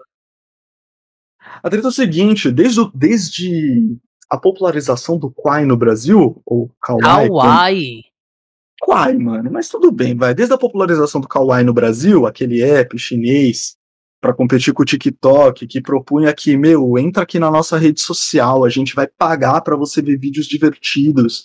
E Deu mais dinheiro que o auxílio emergencial esse ano. Pior que deu mesmo. Enfim. É, o, o fato do, do Kawaii estar pagando para ganhar uma base de usuários grande é meramente disputa mercadológica. Não é porque o Kawaii se importa com o usuário, não é porque o Kawaii quer ver você feliz, não é nada disso. É só porque essa galera precisa de incentivo financeiro para entrar, então a gente paga, não tem problema. Quem quer rir tem que fazer rir. Exatamente. O importante é a gente ganhar essa base de usuários. Ao ponto de que o Kawaii está em dívida de 9 milhões ou bilhões. O Kawaii hoje opera numa, num prejuízo de 9 bilhões de dólares devido a essa estratégia. Que é um negócio que eu comentei lá na época da primeira vez que a gente falou do Kawaii. Se a rede paga para você usar ela, alguém está pagando. E se a rede não é usada tanto assim, alguém está pagando muito. É uma lógica parecida com Uber, iFood, que são empresas que no fundo, no fundo, não geram grana, mas convém para quem financia essas empresas manter é, essas empresas funcionando. Lembrando que o Kawaii não funciona como Uber, iFood, Rappi, enfim, apps similares. Ele não é. Ele Você não, é presta um serviço, né? É, você não ou presta um serviço. Ou gera entretenimento ou traz novas pessoas pra rede. Isso, isso, exatamente. E aquela, né? Assim como o YouTube, no fim das contas, se você. É que o YouTube é difícil hoje de virar parceiro, mas assim, do mesmo jeito que o YouTube pagaria em AdSense se você fosse parceiro, o Kawaii tá fazendo o mesmo negócio ali. É, há uma razão de um real tá custando 10 mil rubis no, no Kawaii. E assim, 10 mil rubis é tipo, você tem que realmente sentar e usar o bagulho. Se você tiver muito tempo livre, vai na fé. E aí você tem que fazer todo aquele protocolo de coisas que influencer faz, né? Lógico, o Kawaii fazendo isso, o TikTok também começou a fazer isso, porque viu a sua base de usuários caindo. E aí ficou em choque, que é o que acontece mesmo. E é isso, a gente está presenciando aí dois apps de rede social disputando é, a tapa, né? Disputando a ponto de botar dinheiro né, nessa, nessa disputa a atenção dos seus usuários. E aí, O- cara, vale qualquer coisa, né? Então, o Vale Qualquer Coisa lembra muito do Kawaii, que é quase sem censura. É O, o lance de você ter. As pessoas não entendem bem como funciona o algoritmo, né? Mas assim, o algoritmo ele leva um tempo para aprender a filtrar conteúdos, tanto porque ele tem que aprender quais são as palavras que aquele público naquele país usa para se referir a conteúdos, quanto ele tem que entender naquele, naquele público o que que, o que que vende mais, o que que chama mais atenção e tal. Só que nessa, é, é numa dessas, na verdade, que o Jake Paul, em 2017, eu acho, é, foi para Aokigahara, a famosa floresta de suicídio no Japão, e filmou um corpo enforcado. É porque na disputa por atenção, vale qualquer negócio. Enquanto você não tiver um algoritmo que saiba filtrar esse conteúdo que pode ou não entrar, vai entrar gente vendendo prostituição, vai entrar gente vendendo droga, vai entrar gente fazendo vlog, enfim. E sabe o que no futuro também pode entrar? Oh meu Deus. Cara, é, é, é uma matéria do BGR. Desculpa de cortar, é que você falou de futuro e pode entrar, não tinha como não ligar nessa matéria. O título da notícia é do Mike Werner é É, o seu futuro robô sexual, o seu robô sexual do futuro poderá ser hackeado e programado para te assassinar. Eu vou falar que a pessoa que tem um robô em casa, ela se expôs a esse risco. Apenas isso. Cara, todo mundo tem um robô em casa. Eu não tenho um robô em casa, desculpa. Você tem o robô aspirador.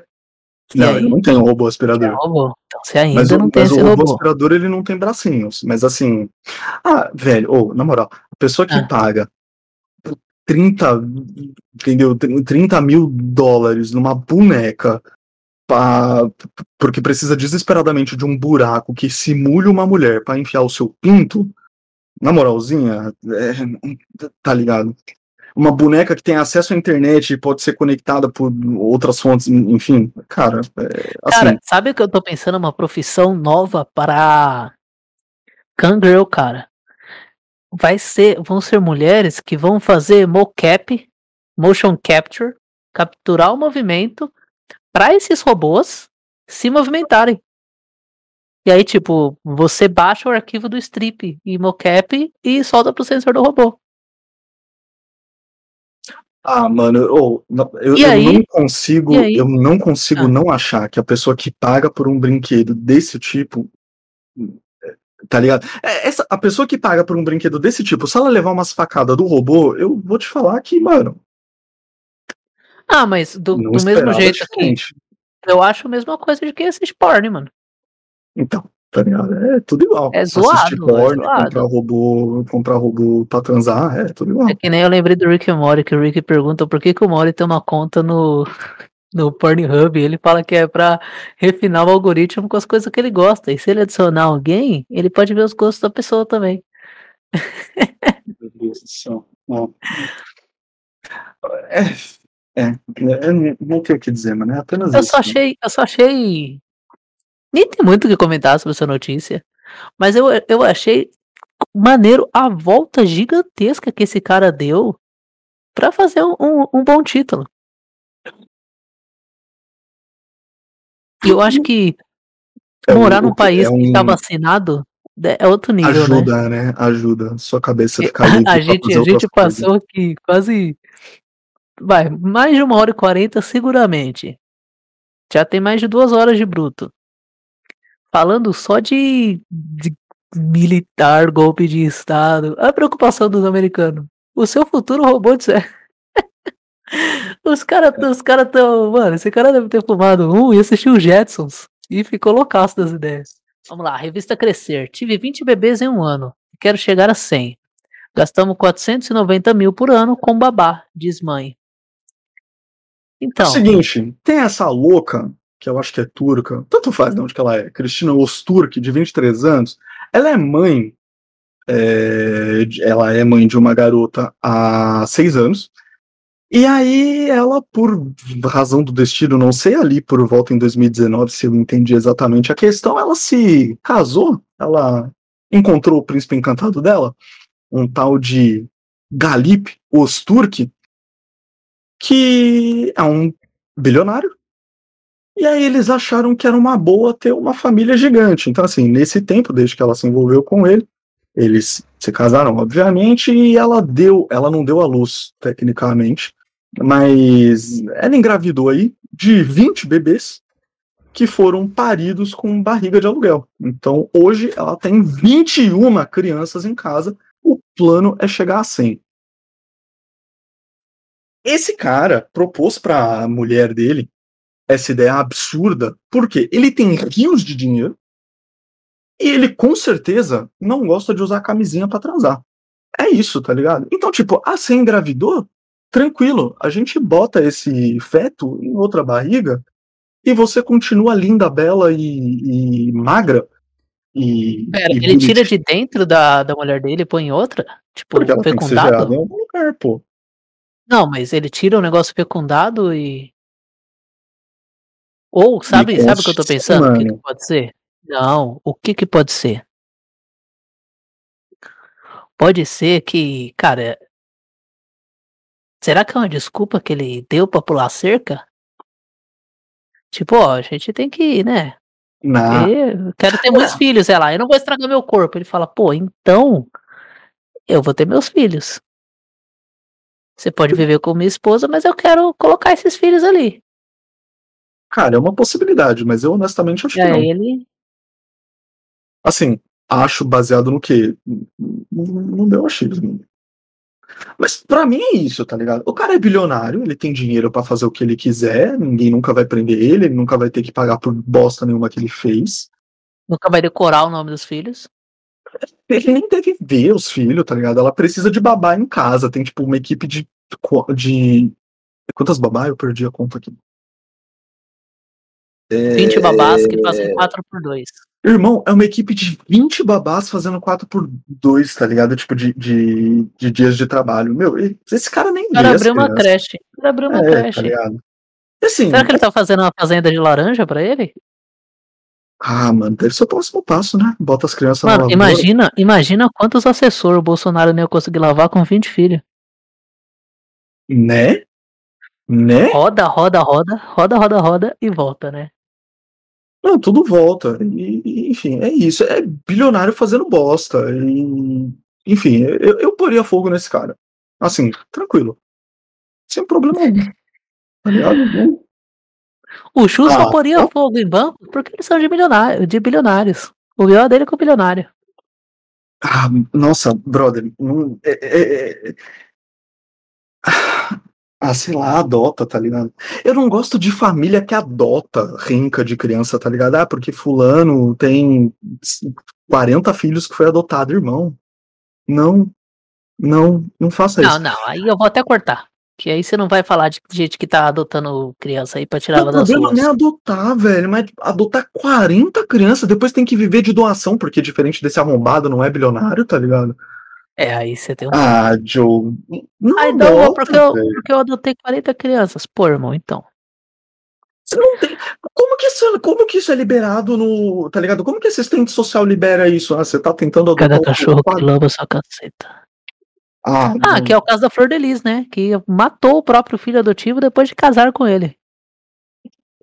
Eu vou te falar que essa mulher é uma história que eu nunca entendi. De, de Cara, a gente tem que esperar ela assim. ficar velha e maluca na prisão pra. Ela nem foi presa ainda, né? Ficar Não, velha e maluca vai. na prisão pra contar a história. Porque tem o filme de como ela abriu a casa pra adotar as crianças, com atores globais e tudo. E aí eles podiam fazer essa continuação com ela velha, depois do julgamento. Pô, mano, filmografia Flor de Lis. Eu quero. Agora, em matéria do G1, o governo dos Estados Unidos não encontra evidências de que fenômenos aéreos não identificados sejam alienígenas. Então, ele não encontrou evidências que corroborem que aqueles objetos não identificados que a gente repercutiu aqui no Apontando o Dedo 11 sejam realmente alienígenas. Caraca, você lembra do programa assim, de cabeça? Lembro. Ah, tá, beleza. Ah, assim, é só falar com convicção, né? Você sempre comenta isso, né? Tipo, a parada do objeto voador não identificado não implica uma inteligência alienígena por trás. Implica Só é a um gente só não objeto- consegue identificar o que, que é. É. É um objeto que voa e a gente não sabe dizer o que é. Mas eu acho É muito tipo- curioso como e- esse. É, a, puta, como que. A liberação desses, desses arquivos, né? Que ficaram tanto tempo na Força Aérea dos Estados Unidos, em segredo de Estado e tal, e aí, tipo, libera esses arquivos e você tem registros de OVNIs acontecendo. Hoje em dia é tipo meses, né? Antigamente era tipo. É, então, e com tudo de tecnologia que os Estados Unidos têm, eu acho um pouco bizarro eles liberarem essa parada e, tipo, ah, mas a gente não sabe o que é. Porra, Alec. É, Mano, mas às vezes pode ser algum. Você já ouviu falar do rum? Rum? Que é um som estridente que aparece por- pela Europa, nos Estados Unidos. hum, hum. Que ele não tem calvinida. Então, mas é que aí me, me remete a um receio muito. Pode ser. Cara, é que, é que é um receio muito específico. Eu vou, eu vou lá atrás buscar a conspiração MK Ultra. E os Estados Unidos são berço de várias conspirações, um pouco por causa disso. É, existia ao longo da Guerra Fria um, uma ideia de que ah, o governo faz experiências que eles não podem contar para os civis e tal. E aí, de fato, foram liberados documentos no, do, do governo dos Estados Unidos que relatam experiências, enfim, procedimentos de pesquisa feitos por órgãos do governo que são, no mínimo, antiéticas, tá ligado? Experimentação de manipulação mental, enfim, é uns negócios meio complicado. Eu recomendo, sei lá, escutar o Mundo Freak sobre MK Ultra. E não é, quando, apesar de eu estar falando de conspiração nos Estados Unidos, não é, tipo, sei lá, história maluca. Isso é, é, é real, tem documentos disso, tá ligado? De, tem documentos atestando que o governo pesquisava essas coisas, não que essas pesquisas tenham gerado é, resultados positivos, sei lá. Mas você ter registros da aeronáutica que mostram objetos voadores não identificados, né? Uhum. Com forma de disco, tal, e, e aí o governo me falar que ah, a gente não sabe dizer o que, que é, ou o governo atestar a sua ignorância sobre esse assunto, me deixa preocupado no sentido de que, se isso não é alienígena, e muito provavelmente não é mesmo, tem governos testando coisas aí que a sociedade civil deveria ficar sabendo. Porque. É. Entende? Por que, que o governo está pesquisando um negócio que não pode ser tornado público? Não, não te soa preocupante? Para mim soa. Se o governo estiver testando tecnologia alien que não pode ser tornada pública, por que implicaria na existência de aliens? Eu que entendi esse negócio. Ah, não pode falar para as pessoas que aliens existem. Não faz sentido. Mas voltando ao som, é The Hum. Hum. H-U-M. Dá um Google aí que você vai ficar com medo. Eu ouvi falar assim. Ah, o relato que você deu me parece familiar. Eu quero voltar no ponto do. Não é nem que seja alienígena, nem que não seja. É tipo, a gente não pode afirmar. Para falar, ah, é um alienígena, você tem que ter uma prova muito espetacular que é o alienígena. Claro. Uhum, uhum. Porque é uma uma conclusão espetacular requer uma evidência espetacular, como diria Carl Sagan. Uhum. Sim, então, quando, quando fala, ah, objeto não identificado é avistado, as pessoas, nossa, não sei o que, alienígenas. Aí, o governo dos Estados Unidos não encontra evidências que são alienígenas. As pessoas, ah, eles querem esconder a verdade de nós, eu quero acreditar. Então, mas como eu disse, eu fico naquela. E eu acho que essas coisas não sejam alienígenas mesmo. É muito improvável que elas sejam. Mas. Você é, já ouviu um caça voando? Não. Faz um barulho da porra, tá ligado? É, faz um barulho é da porra, eu... tem uma forma razoavelmente identificável, tá ligado? Você consegue olhar do chão e falar isso aqui é um caça, sabe? Tirando tanto de onda eletromagnética e de calor que aquela desgrama não deve soltar, né? padrões de movimentação. É, então, é identificável. Então, o, a minha preocupação vai no sentido de existe uma tecnologia circulando, uma tecnologia que é, é demonstra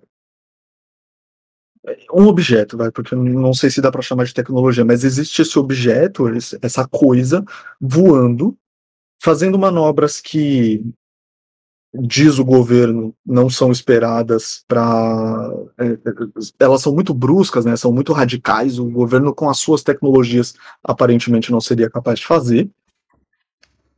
E isso tá, tipo, rodando na Terra, tá ligado? Então, tipo, bem. É, Ou é talvez, tá que é porque eu trouxe o RUM, que pode ser. O RUM a gente não sabe explicar o que, que é, mas pode ser que haja várias causas, entendeu? E como na, na nossa pequenez e ignorância, talvez pode ser essas coisas nem sejam coisas conscientes também. Pode ser alguns efeitos que a gente ainda não consegue explicar, alguns efeitos atmosféricos, sei lá, whatever. Talvez sejam tentativa de viagem no tempo dos humanos. Já pensou? Ah, a gente no futuro? Não sei. Então é a partir é... do momento que você não. E eu gosto que exista isso, sabia? Eu adoro esse sentimento de, ó, isso aqui aconteceu, tá registrado, o que é? Não sei. Ah, cara, sei lá, quando é um civil falando que não sabe, até que, até que ah, beleza, ok. Não, quando é um civil falando que não sabe, foda-se. Quando é a autoridades então, é, militares é... falando ah, que não sabe, aí que fica legal, cara. Aí que fica legal, aí que fica bom, aí que fica Pô, e ainda tem coisa aí que a gente não sabe, pô, é da hora. É melhor que sejam TTs? Ah, eu tenho medo de ET. É, eu, oh, eu, acho, que é, que eu eu acho que é uma hora bem escrota pros ETs chegarem, tá ligado? Ah, não sei, hein? A não ser que eles sejam pique o, o- Esqueci a raça lá das orelhas pontudas de Star Trek, tá ligado? Que tipo, ah, não, a gente veio pra trazer moral e bons costumes pra vocês e fazer vocês pararem Os matar. Vulcans. Os Vulcans, obrigado. A não ser que seja esses caras, eu não sei, não gosto, tá ligado? Já, a gente já tá se matando aqui sem os ETs virem encher o saco. Na hora que os ETs chegarem pra encher o saco, aí vai, vai ficar pior. Eu, Isso vocês já não chegaram, né? ah, eu, eu de boa, prefiro não. É, e, cara. Ai, me perdi. Você falou de Star Trek, quebrou eu.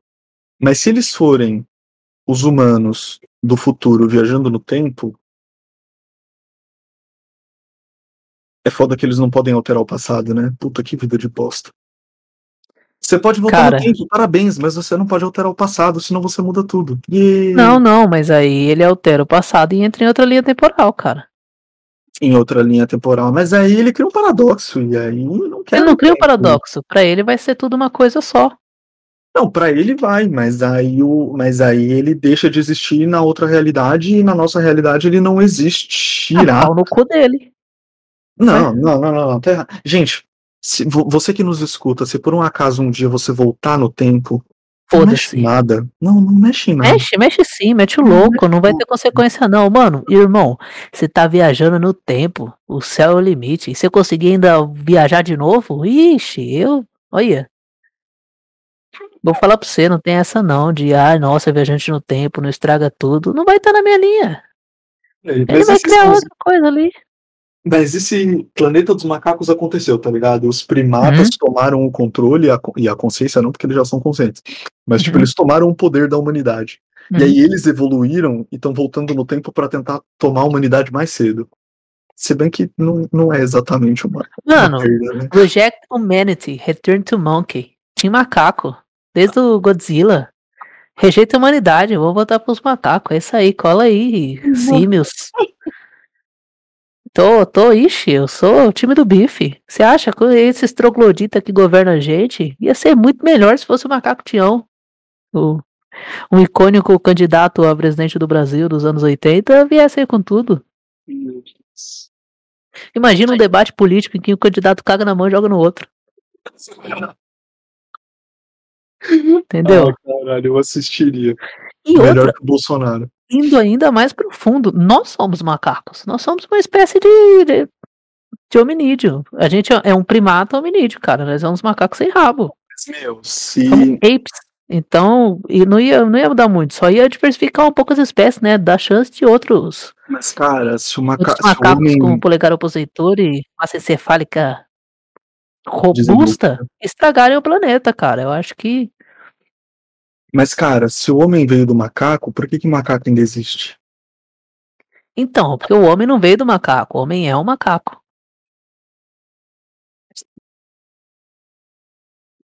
Essas horas você vai querer refutar, refutar criacionismo.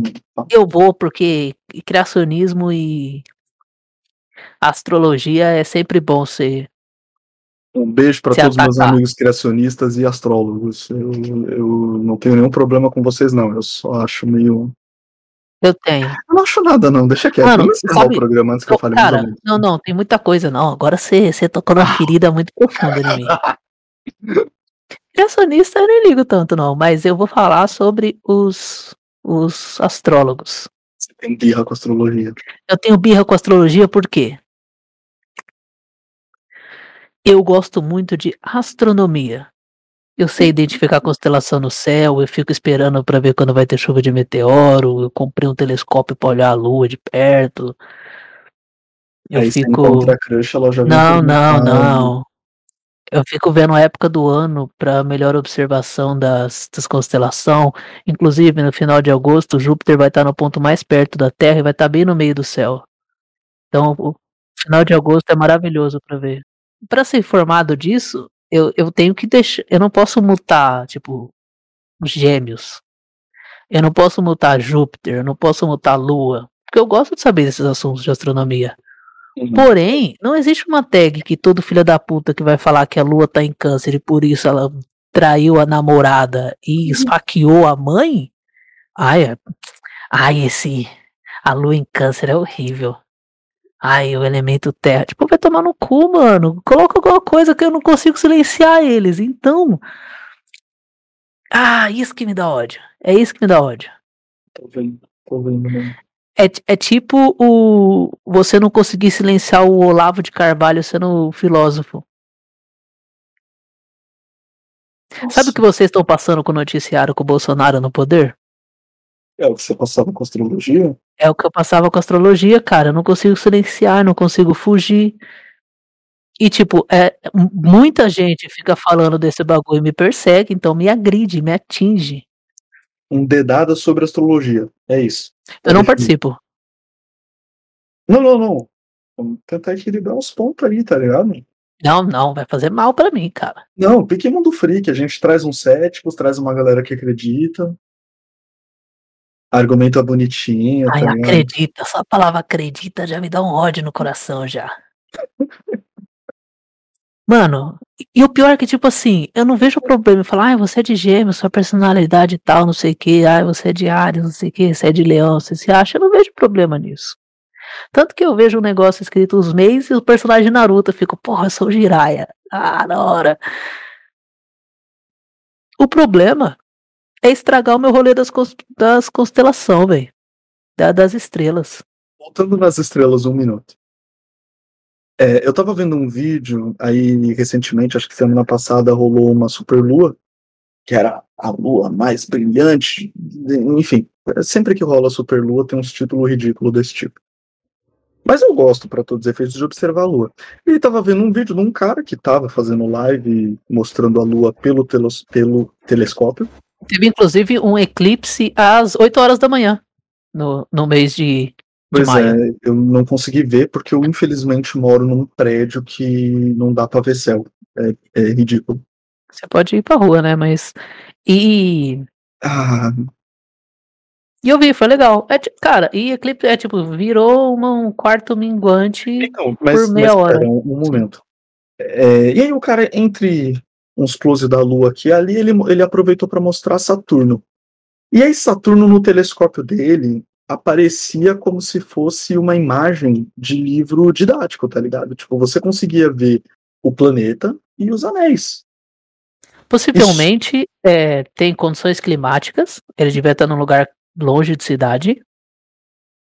Então, eu te perguntei, eu tô, tô perguntando porque eu achei impressionante pra caralho.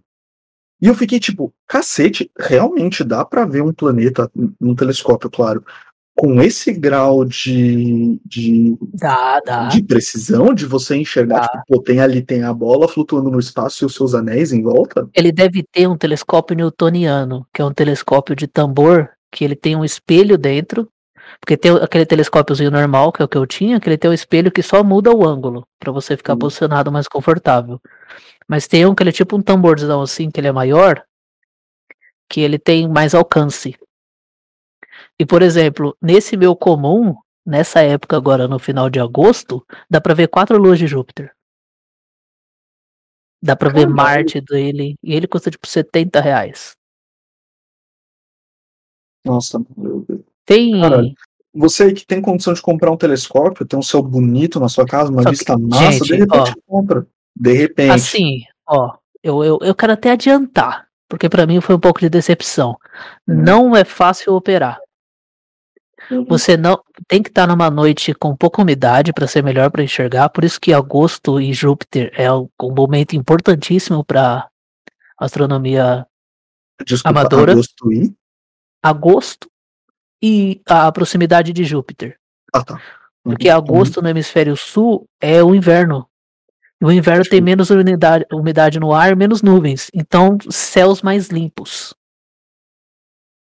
E Júpiter vai estar mais perto. Então, com, dependendo do binóculo que você tiver, você consegue ver as quatro maiores luas de Júpiter.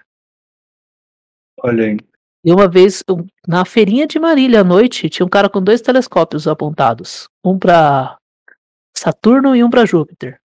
E eu chorei. Quando eu vi, eu chorei. Que eu, em vez de ver o vídeo do cara, eu olhei no telescópio, cara. É muito lindo, velho. É Não, muito lindo. doido, que doido. Eu, eu fico.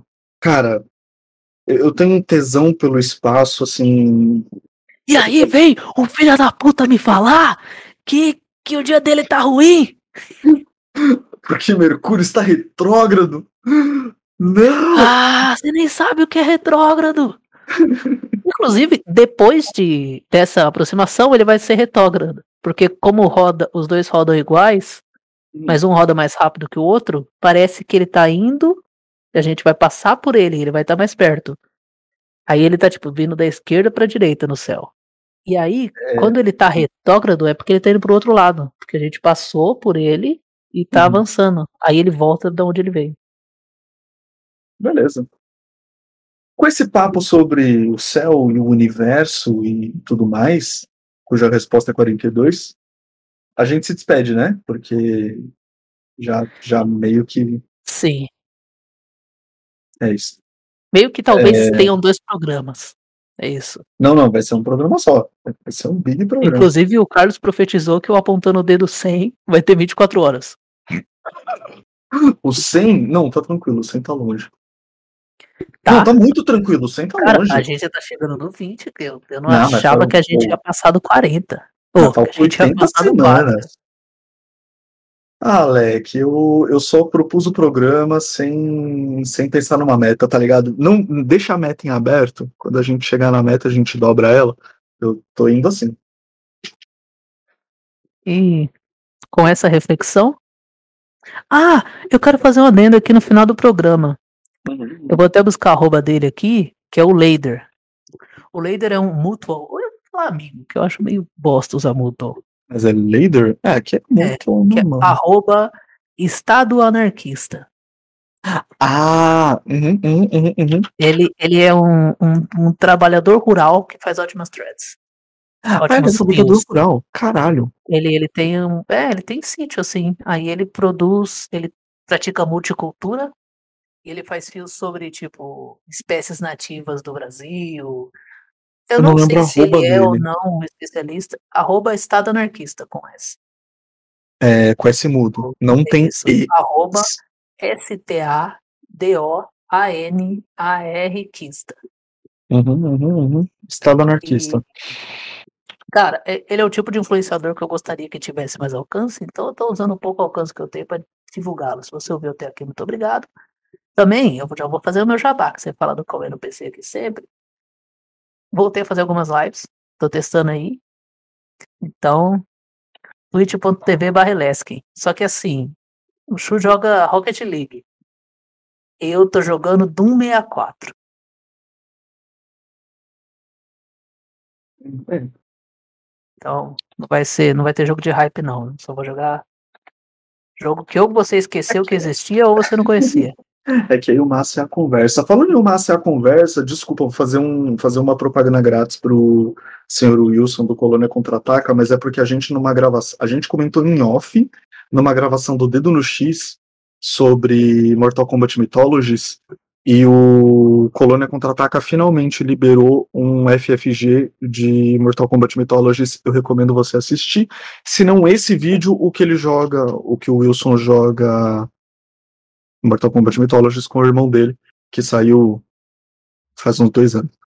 É, e eu recomendo muito porque, mano, o Virso é um, é um amor de pessoa. Já que você fez jabá, eu- nesse momento tá saindo o Cauê no PC, esse fim de semana, toda semana, sexta-feira, 20 horas, no YouTube, Cauê no PC, que é a minha ideia de entretenimento enquanto o mundo está acabando.